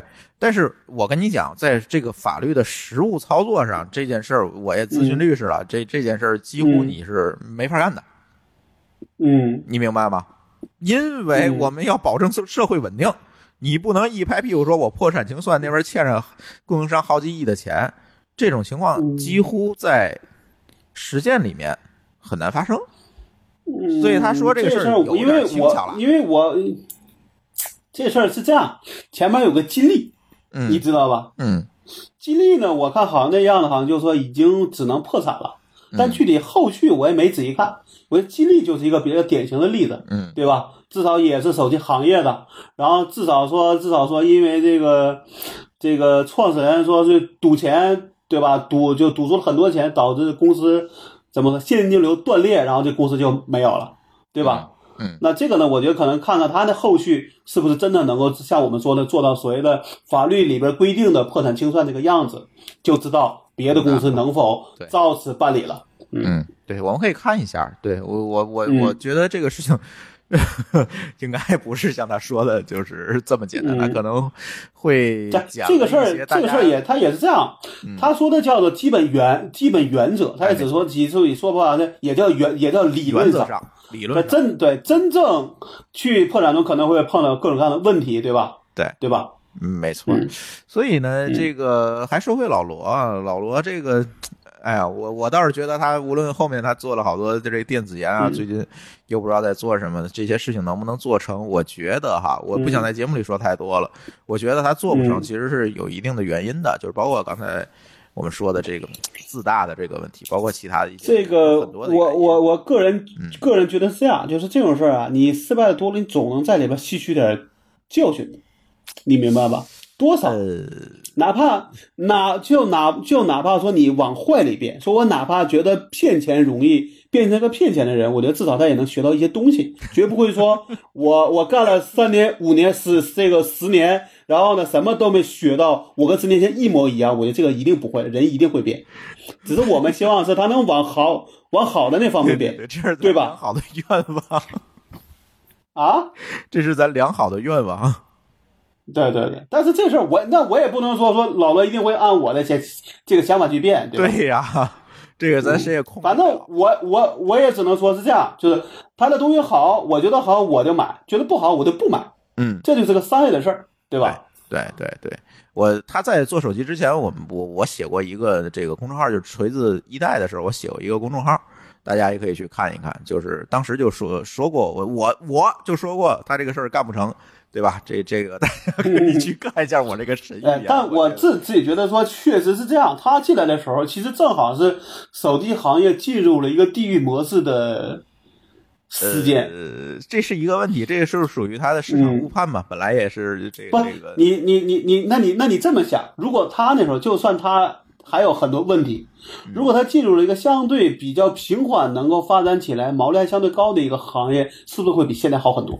他不会选啊，那种不会让他出名我的呀。我我我就我我就是举个例子嘛，嗯，对吧？对啊，你你让他就说是这样的讲，他他有很多毛病，然后这些毛病客观上放大了他的问题，啊，对对？吧？对对，这个是嗯，比你比如说那个它的量产，那第一量光量产就搞了四个月，对吧？那这东西就真的没真的没法卖了。呃，这个我那个公众号里也写了，为什么会出现这种情况？嗯大家可以去看，对，大家可以去看。大家，你如果我们只能我的公众号，我个人只能希望说，对于老罗说能够总结经验，嗯继续做点什么能让我们看的还不错的东西，对吧？哎，好吧，电子烟你又不抽，嗯，呃，这个我真是没辙。咱聊下一个话题啊。嗯，下一个话题也是这两天发生的事情，就是迪士尼的这个视频服务，迪士尼加正式的上线在十二号的时候。呃，其实关于这个流媒体服务，就是这些服务商的这个讨论，我们其实，在美西那期的呃下下集，我们其实聊过两句，就是美国的这样一个呃内容产业的生态，然后当时也提到了迪士尼加可能很快就上线了，果然。它就上线了，然后呃，上线两天，订户就已经突破了一千二百万人，呃，而且呢，这个平台比较牛逼，因为是迪士尼干的，他自己就持有很多很多的版权，包括漫威的全系列，对吧？迪士尼历史上的所有的片子，然后包括国家地理所有的版权，其实都在他这儿，有很多。然后呢，呃，据说拥有七千五百部剧集和五五百多部电影。然后呢，只需要支付六块九毛九的月费就可以看。这六块九毛九意味着什么？其实是 Netflix 的一半半价就可以看了。哎，对这是它的优势。这个事儿嗯，我想插一句啊，嗯，应该是也是这个月吧、啊 a p p l e TV 加是不是也上来了？是的，那么 Apple TV 加的情况，我们好像没人听说过。呃，Apple TV 加现在它面临的一个问题就是那嗯版权的问题嘛，就是它其实嗯如果对标的话，它可以对标这个是一个呃初创版的 Netflix。对吧？它其实是一个嗯流媒体的分发平台，版权它要从别处去买，它的自制的内容毕竟是有限的。但是像迪士尼这种呢，就自己就持有了大量的版权，我直接搬上来就好了，嗯我自己干就好了，嗯对吧？其实是这样，嗯对，嗯嗯，确实不错，我还没试啊，因为我家这个嗯网应该是能用，但是我还没有试啊，回头我可以试一下。嗯但是我觉得不重要，嗯就是咱看反馈，就是看到了很多的槽点哈。最有意思的槽点，特别有意思，就是这个其实跟技术没有关系，就是呃，嗯大伙儿打开平台看，发现就是好多这个传统的这个迪士尼的这个片子，比如说《森林王子》。呃，小飞象、幻想曲、小姐，嗯这这些都是咱咱小小时候看的哈。这些都是上个世纪上的个世事儿纪，的，甚至是黑白的，对吧？都有一个嗯免责声明。这个片子下面，本节目依原始样貌呈现，其中可能包含了一些如今看来已不合时宜的内容，明白吗？就是明白因为其实，在海外也是有审查制度的，它可能有的体现在分级制度上，有的体现在一些这个潜规则上，比如说种族歧视的问题，嗯对吧？比如说这个 LGBT 的问题等等这，但是在当年是没有这些问题的。也不是说，可能那时候没有那么明显，但现在呢，就是就是大家变得敏感了毕竟，嗯，对，就是就是学着写个声明免责，对吧？是一个必要的事儿了。没错儿，比如他有这个很多歧视黑人的，就是用侮辱性的这个称呼说，但是当年都没问题，嗯都能播。现在你你播个试试，那肯定是要死人的。而且还有好多这这说，对，对还有好多少儿不宜的儿童片儿。呃，这没法说，对吧？对，因为审审查标准就是当年的他那个出品的标准跟现在它是不一样的，而且就是如果我们细究这件事情，就特别有意思，就是所有的什么葛宾童话啊等等，一千零一啊等等这些东西，如果你去看原版的话，其实都是很暗黑的故事。这这种童这种理论上都是那时候应该都应该管这算是成人童话了吧，或者就是成人小说。对，是吧对？对，其实它并不是呃描述的这么美好，例子我就不举了，其实大家都可以去搜。嗯这个特别是格林童话，好多东西就是最后改编改编，比如说被迪士尼改编或者被其他版权方改编之后，其实它变了很多。不然的话，那个 那个东西你是太暗黑，你根本就是看不下去的。对，所以他就现在面临的这个问题，这个问题跟 Netflix 就正好相反。Netflix 愁的是什么？嗯我没有太多的版权，或者是有的版权他没有太多的的包袱，对对吧？他没有太多的包袱。对，但是我而且这版权拿来我就能放，肯定不会有问题。而且那个迪士尼其实一直希望做的是一个合家欢的平台，哎，对对，就是全对吧？家能它的内容也是希望合家欢都能看，而不会搞一些这种什么血腥啊、暴力的。所以，像他买了那个福克斯之后，可能福克斯以以前做的有些内容或者这种策划呀，这个可能他就不会再继续做了。嗯嗯，对，所以现在呢，呃对于网飞 Netflix 它这个面临的问题呢，是我没有很多的版权，对吧？在版权上，它虽然做很多的自制剧，但是在版权上变成了我的短板。但是呢，迪士尼出来之后，我们发现另外一个有趣的问题，就是可能很多版权上的内容，历史上版权积累下来版权内容变成了一个包袱。当然，这个包袱是打引号的哈。对，对，这是也是我个人觉得说他有个免有个免责声明，对吧？然后再再最多再重新分个级，对吧？我觉得对于现在的这些用户来那来说，毕竟我在前面告会告诉你这个片子里边会包含什么内容，那可能就会好很多，对吧？这个确实是啊，对，这个确实是，所以我觉得这个也是一个挺有意思的话，不能说他这个事儿不好，但是咱只能说是一个挺有意思的话题。只有他出了这样一个服务，我才能意识到，哎，有这个问题。这个里边还有个问题，是因为比如像我们那时候聊说这个怀这个怀旧的话题是一样的，没错，对？吧？嗯，你怀旧的时候会考虑里边说一些歧视性的东西吗？可能并不会，对对吧？对，他只能咱以当当时的那个情况去怀旧嘛，对吧？我不能去评判以前发生过的事情。对对，对吧？但是这事挺有意思，还是那句话，就是挺有意思的一件事儿。只有他出来了，嗯有这么多积累的内容放上去，我才会发现，哎，对，嗯有这样一个问题。对，当然，如果说回这个迪士尼家，当然他还是想坐拥这些内容跟这个就是现在的头号老大，这个就是流媒体世界的头号老大 Netflix 去做竞争，对吧？还是还是想干这件事，就是我有内容，这是我的绝对优势，然后我跟你版权没有这么牛的一个技术公司，对吧？Netflix 我们可以把它看成是一个技术公司，好，我跟你的这个技术公司，我用版权去做竞争和对抗，其实干的是这样一件事情。对不对？那个现在有，现在之前那个这几个大的公司不是合资做了个葫芦吗？对吧？呃，葫芦现在不也没声了吗？这个可能也是因为葫芦好，我记得是卖给哪个大公司了吧？就原来是合资，但最后被被一家公司给收了，但我记不住是谁了。嗯，CBS 还是谁来的？嗯，我忘了。我那天我看书我还看这一点了，我忘了。但是其实葫芦有很多的问题，其实最终归因起来还是这个利益分配摆不平。对，因为因为你虽然是合资，但其实大家的利益怎么都想独占，哎，对吧？嗯。而且呢，最重要的是流媒体分发这个技术，它不再成为一个技术门槛了，就是我也能干啊。我我看见了，归那个康卡斯特了啊。对，Comcast 对。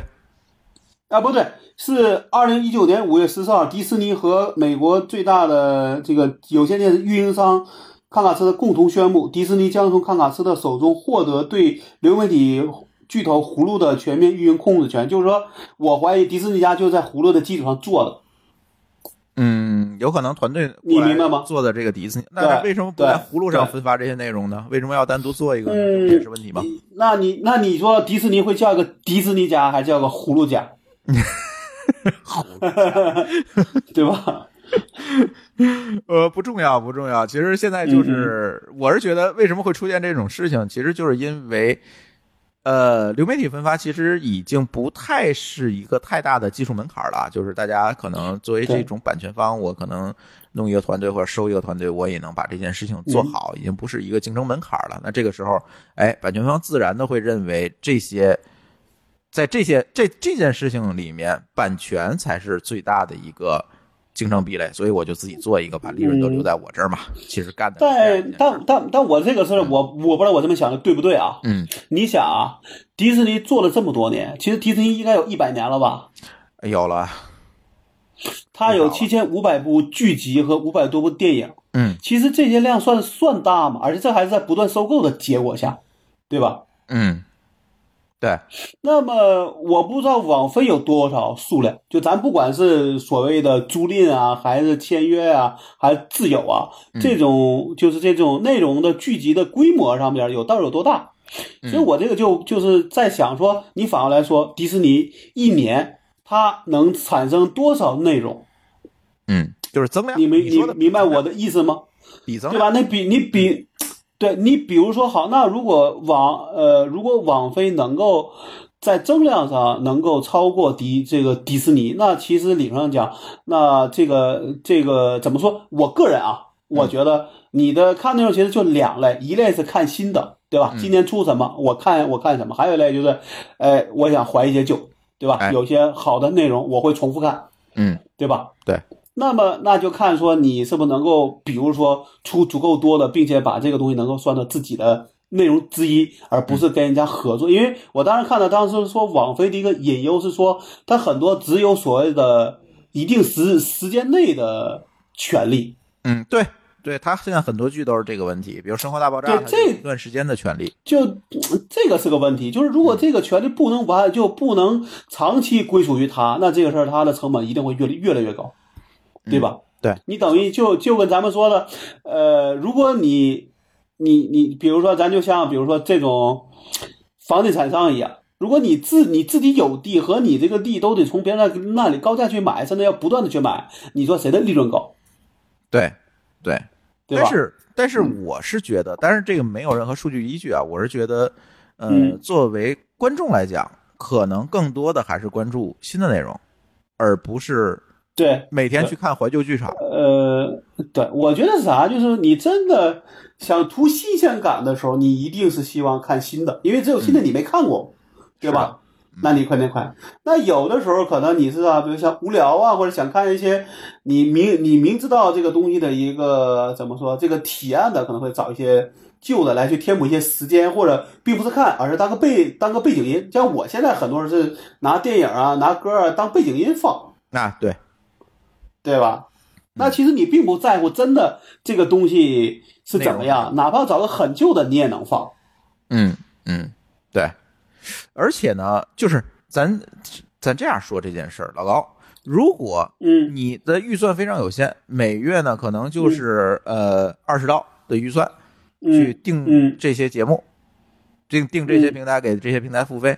那好，嗯一个是呃六块九毛九的迪士尼加，对吧？嗯一个呢，可嗯能现在是十，它应该是十二点九九刀吧，或者可能更贵一点儿，可能就是它多平台更贵的，但你就就算十八刀吧。一个是十八刀的 Netflix，、你定哪个？你只能二选一，对吧？嗯你预算有限，你只能二选一，你选哪个？嗯，怎么说？嗯，我有可能还会选网费。我也是，为什么？因为我觉得就是迪士尼的内容相对来说，我觉得啊，有可能会大同小异。呃，或者就像是你说的，增量可能不够。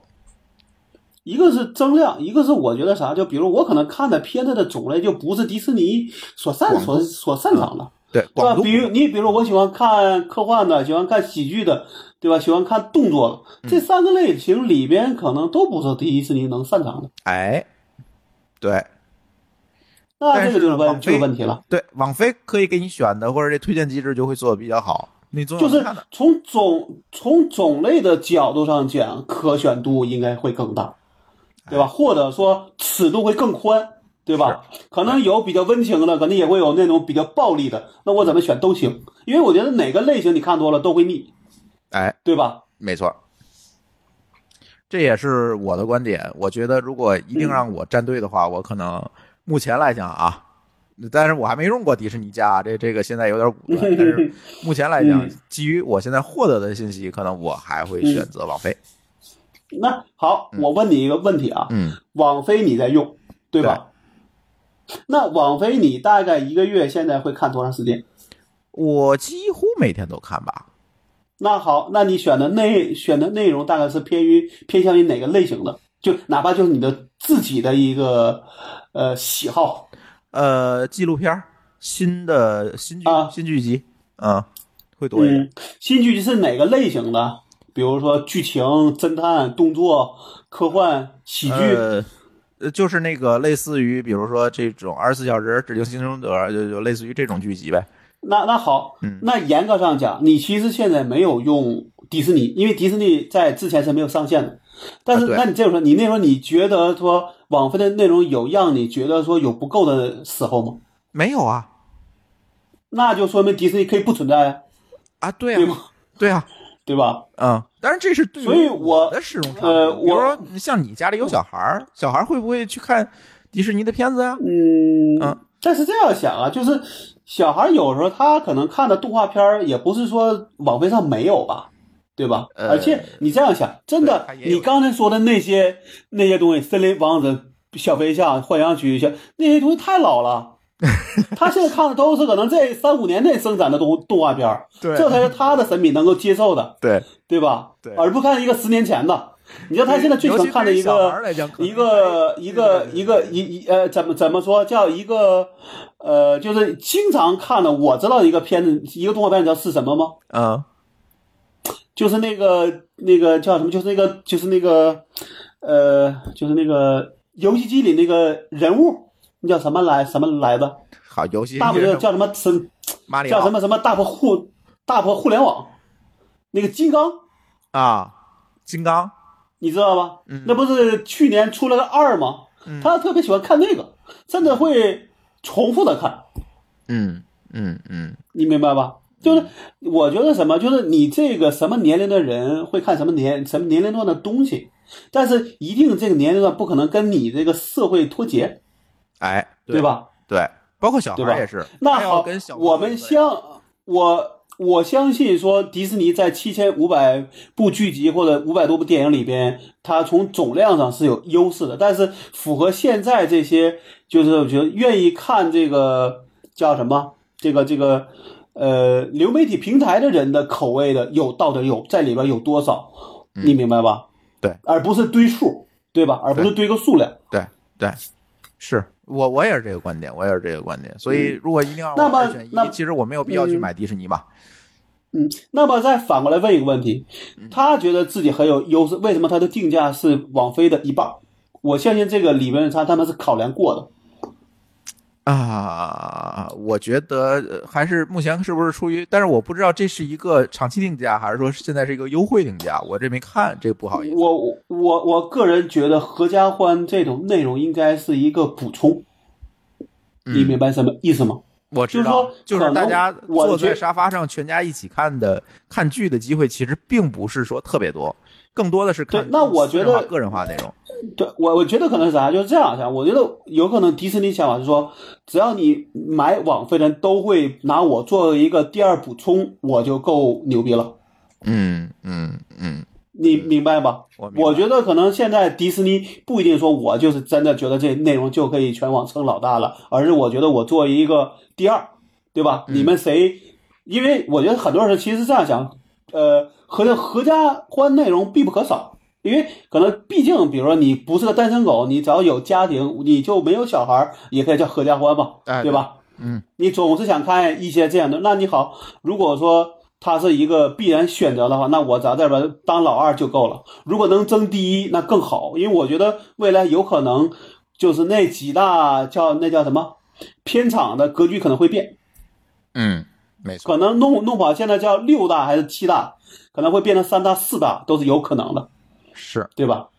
嗯嗯嗯，没问题。我觉得这个咱再看一看，我最近也试用一下，我觉得可以，咱在、嗯咱听友群里六点九九刀，对吧？你可以试试看六。点九九，我可以试一试，好吧？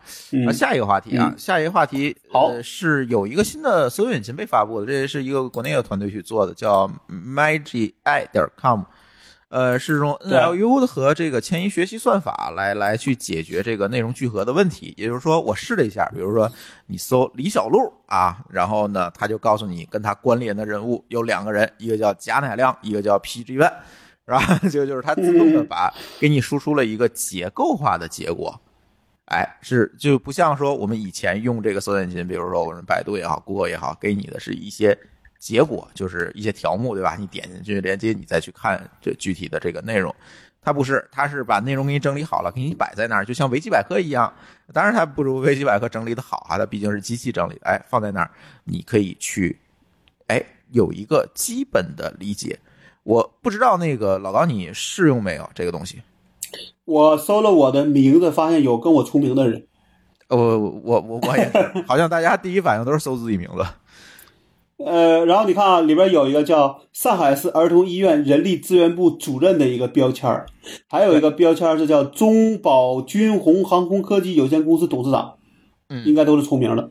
对，剩下的标签应该都是我，只有这两个不，并不是我。嗯嗯，而这个我觉得避免不了，因为它毕竟是用机器去整理的嘛，就是它并对对，呃，如果在信息不足够全面或者你的权重不足够高的情况下，一定会出现这种混淆的情况，嗯。对吧？但我觉得从它的结果上讲，应该还是就从关从至少从所谓的关键词这个提取上讲，还是挺准的。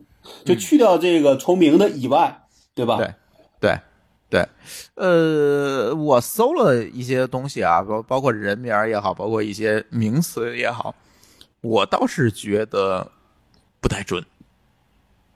但确实是这样，我觉得它是一个，就跟刚才说的一样，就它是一个现在的主流搜索引擎的一个补充，嗯，对吧？对对有一些内容适合用它去搜，可能会比你用这种所谓的百度、谷歌可能搜起来的效果要好。嗯，或者是包括他创始人也说到，他并不是想做一个搜索引擎，他其实是想做一个呃这种语义网络的这种实验吧，算是。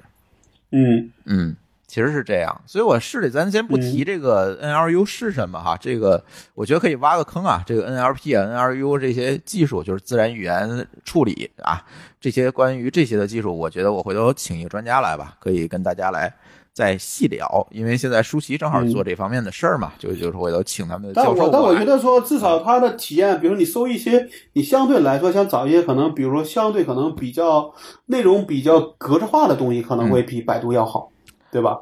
对，但是呢，如果我也试了，过于冷门儿内容是查不到的。就是如果我搜一个非常冷门的内容，或者是非常新的那个应该是应该是它的收录量还不够收录量不够，再有一个呢，我觉得也不可能完全覆盖，就是它，啊，对，因为就是网上就没有这么多信息，你就没有办法把它整理出来。嗯嗯，但毕竟这是一个怎么说，是一个实验室的项目嘛，对对吧？能收一些主流东西就已经很好了。而且呢，这个呢也不是什么新的技术哈，这个当时在一、呃零，就是咱一起去做那个 EC Shop 之前，我我去过一个公司，那个公司也是做这个事情的嘛，是北邮的一群人嗯，跟他们一起搞。的他当时做了一个网站叫搜人网，你我不知道你知道不知道搜叫搜人网，有搜一个人的名字，然后能告诉你这个人跟其他人之间的互相的关联关系，对吧？这个好像在百度上面好像也有类似的东西吧？对，这个东西可能大家都做了，是做的好不好这事可能不好评价。哎，对，后来就是新浪那个明星频道里面的那个明星关系的图谱，后来就是我们给他输出这个技术，他这么干的。对，明白？但是明白它其实也是基于这个 NLP 啊等等这这些这些技术来做的，其实早就有。但是呢，它可能这次呢用了一些更先进的技术啊，毕竟这个算法啊和这个机器的这个运算力。力提高了，算力提高了，所以所以嗯。做了更多的事情。但是这个呢，嗯我觉得大家可以关注，但是我觉得可能短期之内还没有办法取代，就是传统意义上的搜索引擎。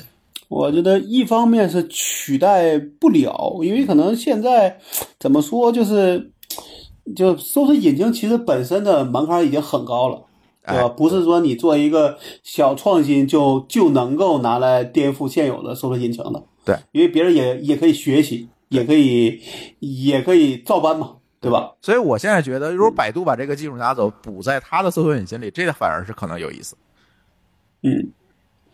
是吧？嗯，对，但是我没有特别看啊，就是说他想做的东西到底想体验提供什么样一个体验，我没有特别看，我只是上来说，哎，大家说有这么个东西，晒了一下，我就上去搜个自己名字，其实就没有再去搜过别的东西了。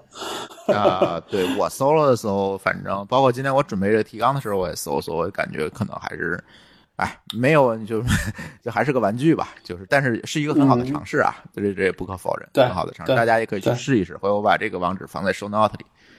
嗯，好，下一个话题啊，下一个话题其实是今天呃刚看到的一个消息，我觉得这这也挺有意思的。GitHub 启动了嗯。代码永久保存计划，说要把你的嗯。代码保存至少一千年。呃，说在北极是吧？呃，嗯，对，北极圈里有一个废弃的煤矿，然后他把这个煤矿买下来，然后把你的这个代码转成一个胶片的格式，就是以这个二进制，它是以嗯 QR 码的形式，就是咱扫那二维码尽可能容量更大哈，然后录到这个胶片上。这个胶胶片呢有专门的技术，它能够在那个环境下保存至少一千年。嗯，哎，然后他把这个，他呃，嗯，嗯，你说，没没事儿没事儿，嗯我我在我我在我在我我在琢磨他这个东西到底他想干嘛，意义是啥？呃看了他官网，他提到的就是一个所谓的人类火种计划，是吧？就是嗯万一某一天这个啊、人类文明灭绝了，谁能够重启这件事儿？那可能要靠这些烂代码。我觉得我我现在都不敢，这这那个这叫什么？赋予了我这么重大一使命，我已经不敢在 GitHub 上传代码。就是说你的你写了一个 bug 可以保留一保存一千年，让一千年之后的人会笑话你。对吗这件事儿太可怕了。对，然后呢，这个，所以今天网络上有很多梗儿啊，就是说嗯我这个烂代码一千 年以后还能被看到，还有还有人说这没有意义啊！我写代码一个礼拜之后，连我自己都看不懂了，你保留一千年有什么用？所以我个人觉得，可能他说这就是个火种计划，就跟咱们就是说，总你总会看到有人说做这个类似这种时空胶囊是一样的，对对对，就是这种。嗯 因为距离他那个他租的那个煤矿呃一英里远的地方，还有一个特别著名的项目，就叫人类种子计划。这个咱应该我们很多听友都知道，他把世界上所有农作物的种子都保保保留了一个副本，当然不是一个种子啊，就是一组副本。然后放在那个库里，就是嗯担心发生大规模的这这种自然灾害的时候没有种子可用了怎么办？那那个是最后的一个存储地，他他也是做的这样一件事情。我个人觉得他这东西是不是就是跟那个种子计划学的？只是我觉得这个保存代码这事儿有点儿怎么说，有点没学对地儿。就是技能树点歪了是吧？你还不如在里面放一台对对对对 ThinkPad 动起来一台。对对对对，你你你说你这样说，你保留把每个型号的电脑都放一台放进去，对吧？保证说到时候真的大家那时候好像说这个第三次世界大战，大家只剩下扔石头这个技能的时候，至少大家还有电脑用，对吧？对我我我是觉得这件事情可能还是以商业推广的目的为主吧，就是也不是商业推广，可能也可能可能跟推广意义不大，可能这就是一个拍脑袋的一个想法，觉得这个东西有意义，对吧？就这么做了。可能无关于钱，也无关于什么什么什么什么实际利益的事儿。哎，也花不了多少钱嘛，对吧？对对，其实可能他的对于他说这个东西，如果他公司挣钱，可能这事儿对他来说这个成本可能就就是几个成员的钱。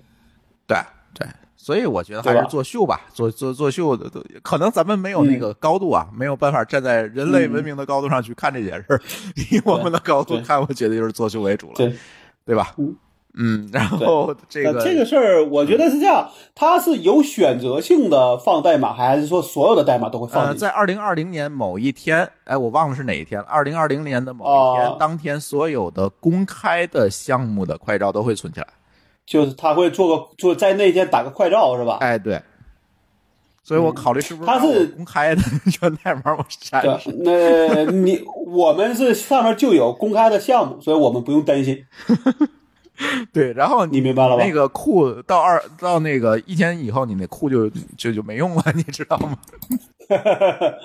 只能是拿来说这是什么东西，对对吧？这考是什么东西？嗯考古。考古。对，但是这个事儿其实引申出来一个事情，我觉得也挺有意思，就是这个数据的长期保存，确实对很多人来讲是一个挺大的难题。你有没有意识到？嗯嗯，我的长期保存最早的时候也是光盘嘛，对吧？那时候物啊，是光盘的寿命其实很短嘛？呃，光盘那时候号称是十年、二十年，但其实后来发现你根本做不到。做不到，对，它很容易就坏。对，对，就无论是因为是因为这这种呃物理的原因，还是因为各种原因，就是它的那个实际寿命可能比理论寿命会短很多。对，而且可能还跟比如说你到时候能不能找到光驱有关有关系呢？哎，对你读对吧？因为这个必须，嗯对对对，你你比如说，就跟你说你现在有一堆三寸盘，可能你找不到三寸盘的软驱是一样的。哎，对对对对对，我现在家里确实有是有一堆三寸盘存的那个，刚好节目里也说存过那个惠多网的那个那个信包，都在家里，都在三寸盘里了。然后唯一的解决办法就是三寸盘和这个呃软驱一块保留。可是你到时候找不到能接的电脑了，你得连电脑都得弄都得弄一台。IE 口了电脑。嗯，对呀、对呀、这是个事儿。除非他现在出一个 USB 接口的软驱，啊，有，我现在看是有，但是我觉得那三但那个都出来了。但你会真的会还是会想着用吗？不会啊是，吧？对啊，对啊。对这个所以当时是光是，然后我过了那个光盘的那一段时间，后来就基本都是拿硬盘存了，对，你明白吧？但是硬盘也会消就是不断的也是有时间问题啊。不就是不断的倒硬盘，但其实有一回是因为说我弄了个阵列放在家里，结果那阵列突然有一天挂了，嗯然后就丢了很多东，很丢了很多东西。嗯，对，这就是又是个问题。对，所以你长像长期保存这个数字内容，我觉得是一个成不能说做不到，是一个成本极高的事儿。比如说我现在就是，呃，家里有一套 NAS，对吧？NAS 里面的东西呢，嗯我每天晚上它的增量我会上传到一个远程的服务器上，那服务器还会备份一份儿。然后这个 NAS 也是多块硬盘做的一个 RAID，然后最起码说保证，即便它全挂了，我也能嗯把原始数据我下来，我再恢复就它。是有有异地的代这个代价，对吧？对但是这样能相对确保说这个东西不会轻易丢掉。对，但是也不啊能保证说我哪天万一有一无操作就全给干了。比如说来个原子弹是吧？这这这这个有点极端，就是我哪天误操作，对，把两头备份全删了，对，这很有可能。对，这不是我曾经干过，我曾经干过误操作的事儿。对吧？对吧？所以现在数字人为的嘛，对数字内容保存其实还是确实是一个挺大的难题。嗯，比如说，但是他这个方案你你也用不了啊，你能把这些东西都扔到北极去吗？咱们先不说扔到北极去，我觉得啊，嗯，咱就说照片这个东西，咱别代码咱不提了啊，嗯，就说照片这个东西，我觉得是不是可以把它打印出来？重要的，重要的，全打印出来不可能。但理论上打印出来也是有保质期的，对吧？要长得多。要长，而且成本要低得多。你不可能误操作把你自己照片扔了。嗯，反正我觉得这样想，就是在你的人生范围内，这东西能够用，可能就已经够了，而不是一个永久保存，对吧？对对对对，嗯，对，没错。所以 这这个也是挺有意思一个话题。反正对于我来讲，我现在可能不太会完全信任这个数字存储的技术，我可能会。去呃打印一些东西啊，或者是单独的去保存一些东西，确实是这样。因为没办法，你这个干的越多，你你你你这些事情你遇到的多，误操作这种脑脑抽的事儿干的多了，你就会知道这些东西还是蛮脆弱的。呃，就包还有包括人为的嘛，对吧？哎，没错。最后一个话题啊。Instagram，嗯，Instagram 早年早就卖给 Facebook 了哈。Instagram 推出了一个新产品叫 Reels，呃，对标的竞争对手就是 TikTok，就是海外版抖音。抖音，哎，嗯，抖音这个话题，很多听友那个都想让我们聊一聊啊，但是呃，一直没找着机会。我觉得今天可以聊一聊。其实。Facebook 一直想这个干这个抖音是吧？就就是包括扎克伯格也也也说过一些这个相关的，说我能不能把抖音怎么怎么怎么样？其实我从媒体里也可以看到他的一些公开发言，但是似乎一直没有搞这件事情。但是确实他们也意识到这个啊，TikTok 对在在国外这确实是挺火的哈，包括有一些国家肯定是一个足够大的一个一个一个产品了，对吧？对，非常大，而且影响力非常这个。强，这个粘用户粘性非常高的一个，就使用量吧，咱不能说粘性，使用量非常高的一个这个短视频的应用，是吧？咱咱这次呢，Instagram 出了一个也是对标它，为什么要对标它，或者是为什么这个东西会这么火？我不知道老高你玩不玩抖音？我从大概两三个月前装了一个，就是你们去硅谷的时候啊，因为要看你们在上面录的视频嘛，我装我装了一个，嗯。然后我装了之后呢，没怎么用，反而是最近我是去了台湾的时候，嗯，在香港那那段时间在用，就是天天干嘛？就是说你吃完饭，嗯，想休息的时候会看看它，哎，就是你拿它就完全是当个休闲，就是闲的难受的时候，我又不想说直接躺不，你不能叫闲，不能叫闲的难受，就是你想换换内容，比如说。咱一咱一天下来，你不能总看 IT 新闻吧？没错，对吧？嗯，对吧？你总不能在那总看小说，总看这些相关的。你想换个内容，比如说那些都是文字的，对吧？那我看看视频的，对吧？长视频呢，可能又没有耐，又没有耐心。那一个能够让你觉得有意思的视频，可能就成为了一个好的选择。嗯，对，它里边确实有些内容做的还还确实是愿意让就让你有动力继续看下去的。呃，对，这是你的一个感受啊。我说一下我的感受和这个，我我我最近这个坐地铁多，我经常在地铁上偷看别人用抖音的习惯哈。我我有一点发言权，这是这个这个咱可能是属于这种特异性的这个群体，但不能代表大多数哈。我跟你讲，这个大多数的情况是什么样的？第一，这个世界上我们首先要承认一件事：闲人是大多数，就是他有大量空闲时间的这种人是大多数。嗯，对。然后呢，他们又需要一个。打发时间、缓解焦虑、让自己觉得爽的一个途径。对，那文就文字是一是一类，长视频是一类，那短视频肯定也是一类喽。对，那么呢，文字、长视频这些东西呢，它的消化成本又很高，就是你或者要看，或者要盯很久去看。那短视频呢，就没有这个压力。对。然后呢，我就会在地铁上发现很多人拿着的这个抖音也好、快手也好，不一样啊，但是其实其实都是一个产品形态。拿这个东西就是在没有意义的这种不停的上滑、上滑、上滑、上，他也不一定这个视频看完了，就是一直在上滑。他可能有的他觉得感兴趣，他可能停下来看，但是绝大多数百分之八十时间就是在不停的上滑、上滑、上滑、上滑。我看点赞在应该都很少。按照他的想，按照他的想法是想找一个让自己感兴趣的一个视频，对吧？对，对，嗯他就是这种，我觉得这个就是跟训猴子一样，这是他给你一个奖励机制，能划出来一个自己感兴趣的，就是一直在划。但是然后然后呢，呃呃，反而就是嗯你先说，你先说设计的，嗯嗯，反而系统设计这个点赞功能被用的很少。然后我呢就做了一个试验，就是说我也从来不嗯点赞，但是对于我感兴趣的内容，我肯定会看完嘛，对吧？不感兴趣我就划掉了。这个时候我会发现，如果我看完了这个视频，在它的推荐系统里也会有一定的权重，就是我其实已经不太需要我这个点赞功能了。嗯你明白？就是因为你看完了兴趣的判断是一个多维度的了，嗯，对。所以就理论上它记录了你的观看视频的习惯和什么时候把这个视频关掉了，或者看了多少次，哎对吧？甚至你是不是去看了这个这个所谓的这个这个发视频的这个用户，对吧？对这理论讲都是在判断你的一个兴趣所在。没错，但是它这个抖音，嗯咱就是只论抖音，它这个推荐机制确实是还比较牛逼，就是有很多人嗯有很多人不看抖音。这一提抖音说不看有什么可可看的，我一开始也是这么觉得，但是后来是因为我想研究这个事儿，就是装抖音我，我我我去用，然后我会发现说，很多人觉得他没得可看，是因为他还没有把那个模型训练出来。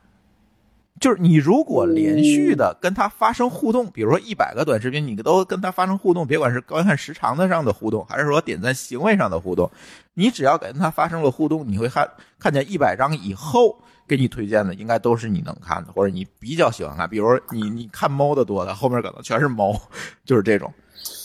但这个是在我看来是这样啊，就是我自己觉得说，其实上面内容就大概是几个大类，嗯你明白吧？就是你真的翻多，你会发现，你要是再数，你发现这个里边很少有有有超过这个大的类类型的内容。就是如果你这些内容你总体上能够满能够满意，你一定能在里边找到能让你满意的，你一定会长期用下去。但如果这个总体内容都不能让你满意，那你肯定也不也不会用。啊，就是内容多样化嘛，就是总得要要有对你满意的内容嘛。但是抖音其实肯定是对做到了嘛，这一点对。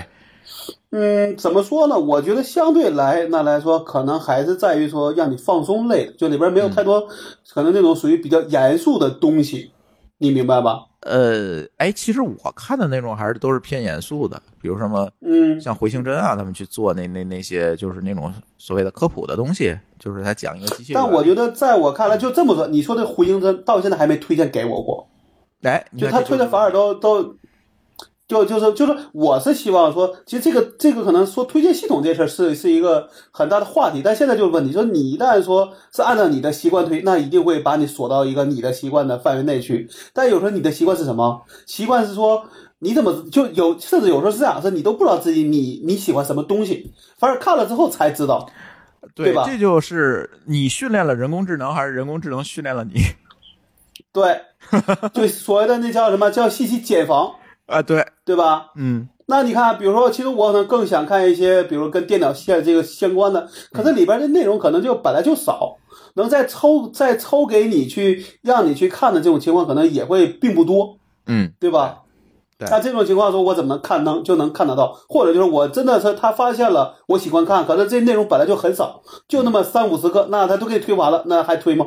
嗯，对，那这就是个事儿，而里边儿大量的可能还是那种，比如说美女，对吧？然后这种，比如说讲一些段子，讲一些梗，然后说的一些特别怎么说叫什么撒屌的事儿，嗯，对吧？这个可能在里边儿可能占到可能百，我觉得可能至少占到百分之五六十，剩下的一些有内容的东西可能占个百分之二三十，然后剩下有一些内容可能是那种每个人都想发嘛，对吧？对，这个发的可能是毫无意义的，甚至你看了是很个性的东西也会有。但这个里边呢，就是可能有些内容的火，只是因为这个东西可能有一小撮人把这东西引爆了，就会变成这个内容会推给所有用户去看。呃抖音的推荐机制是这样，就是我也有一些了解啊，嗯但是不一定是正确，嗯因为这不是说它官方确实是实锤的事儿。它呃、嗯的推荐机制相对来讲比较巧妙，就是内容发现机制啊，嗯这不应该叫推荐机制，嗯就是这个发现机制比较巧妙。它会把你发的视频先推给，比如说先推给一个小群体，比如一百个人，然后他去嗯观察这一百个人对这视频的反应。比如说一百个人里有九十个人点赞了，或者是说有九十个人全看完了。那这个时候呢，他会嗯把你的内容再放在一千个人的这个群体里去看，嗯，这就是在尝试性的放大嘛。对，一直在放大，最后呢，可能嗯真的好的内容就呃很有可能通过这种办法被引爆出来。这个是跟以前的产品不太一样的。嗯，这个方法肯定是好，但是我自己就是，如果你要是翻他的每天，它好像有个 top 三、top 二十，你会发现里边有内容，给我感给我感觉就像是那种随机推出来的一样。哎，我这就是另外一个问题，就是刚才我们说了，它内容嗯发现机制和这个、这个这个就是人工智能，你你去训练它的这个机制，但是它一嗯定还有另外一个机制，这个也是令我非常烦的一个机制，就是它一嗯定会对某些内容增加了权重，嗯对，这是人为的，嗯，就是比如说他有排审核的人一定是人为的，这个咱不用说。啊，然后他推荐的内容很多，我嗯认为人为因素也非常强，比如说嗯，阶段性的这种抖音神曲，我就已因为这种。呃，怎么说，抖音神就这种神曲类的吧，容易让大家看。我觉得是，就是其实他不推，可能也会也会不就是被被人不断的去以各种角度去演绎，你明白吧？呃，演绎的可能因为抖音就是这么就是这么起来的嘛，它其实就是嗯说、这个如果说深了，我我们也研究过这个行为，就是抖音为什么能够火起来，它最重要的一点嗯是在于它理解了中国人或者是说亚洲人的这样一个嗯表达的习惯。亚洲人、中国人是嗯怎、怎么来表达？比如说，我给你一个摄像头对着你，你是不知道怎么说话的，你也不知道嗯你应该干什么的。然后，所以抖音就做了一个非常巧妙的事儿，我让你去学，我让你去配，就对，给你就是给你一段音，乐，对，或者说看一个比较有意思的视频，同样你拿着音乐，你能表现出来什么样子，哎，对，对吧？他是给你画了一条线，你才会踩着线往前走，才去才能对，够这个我觉得他做的是比较巧妙，确实比较巧妙，同样的就是同样的背景音或者同样的歌，其实很多人表现的，我觉得确实做的还是就是叫什么高手在民间，对吧？对能找出一些你你想不到的一些点啊，或者来给你做，确实还是有意思的。但是呢。这么想吧，有有意思的内容总是少数，那怎么能把这个少数的内容能够让能够在这个所有内容里边能把它凸显出来，就变成了一个难题。对，但是我是觉得啊，现在他这些神曲确实是这个权重给的有一点高了，甚至说我故意的点不感兴趣都没有用，是吧？那里边有不感兴趣这一项吗？有长摁就会出来，哦，长摁是吗？我从来不长摁。对，长摁就会出来不感兴趣。嗯嗯嗯，然后我下回试试。对我下给他回试试。干掉之后，他还会出，还会出，也会一直说，就是最近那个大田后生这个版，哎呦，我已经烦死了，啊你知道，舒淇在那刷抖音，然后他刷着那个，我就他他关了关了关了不行了，你知道他给我推了什么？他给我推了那个原唱的人，叫应该应该叫叫叫什么？叫林启德，还叫好像叫什么来的？对，对然后呢？然后这个人就再也没有出现过了。嗯，嗯，我个人觉得说他还是想把热门变得更热门，哎，对对，对可能这也这也这也是一一个亘古不变的理由。对对对，所以抖音这个东西挺有意思。其实收回来，它解决的还是一个闲人的需求。闲，我我是感觉就是杀，应该叫大部分的情况是杀时间。啊，对对，杀时间对吧就是跟训练猴子一样，你捅那个棍儿，它可能有一定的几率掉下来一个花生，你就会一直的捅，你知道吗？但说实话，那现在反过来，这个 Instagram 推的这个这个新产品，嗯能不能也发现说，比如在所谓咱们说的，咱刚才假设说是叫亚洲人还是中国人的一个特性，那么这个 Reels 这个东西做的是不是也跟抖音是一个类型的事儿，是一个类型的事儿，还是怎么样？是一个类就是也它也能够刷，能够滑，然后呢，看到一个东西，你也可以模仿的自己录录一段儿。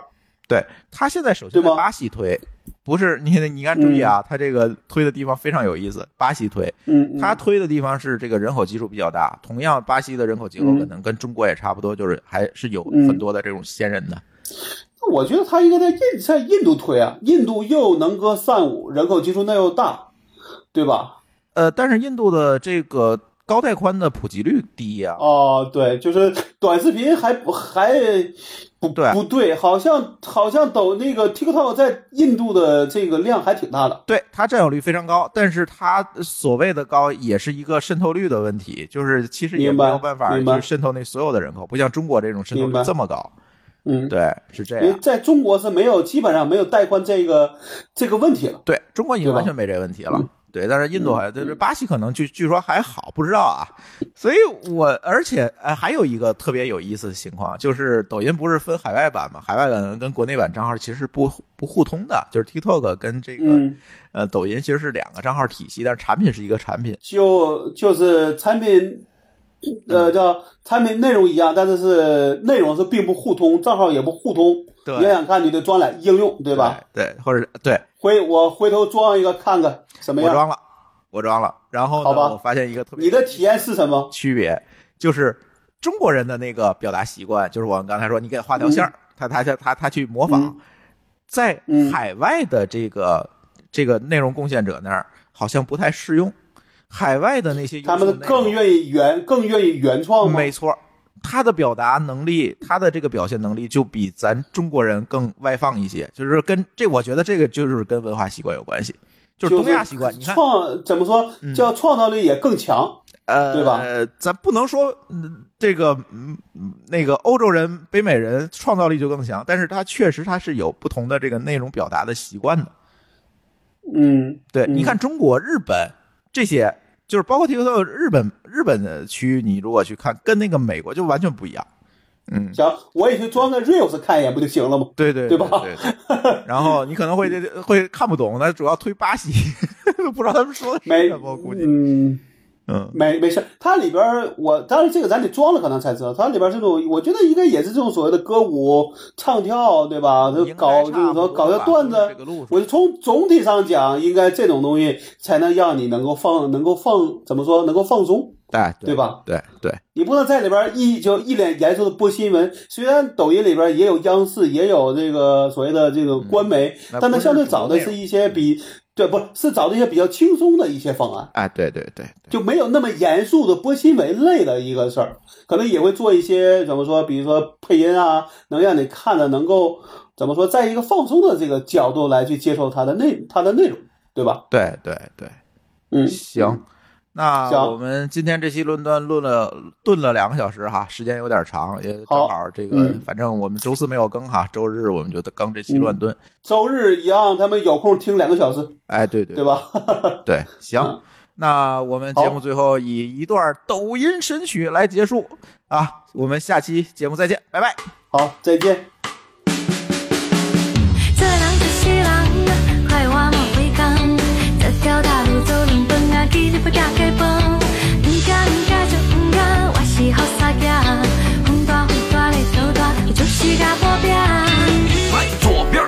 一起画个龙，在你右边画一道彩虹，走起来左边跟我一起画彩虹，在你右边再画个龙，别停，在你胸口上比划一个郭富城，左边右边摇摇头。两个食指就像两个窜天猴，指向闪耀的灯球。新你地花，我想要带你回家。在那深夜酒吧，哪管它是金指甲，是偽真前搖擺，忘记中意你他，你係最美人家。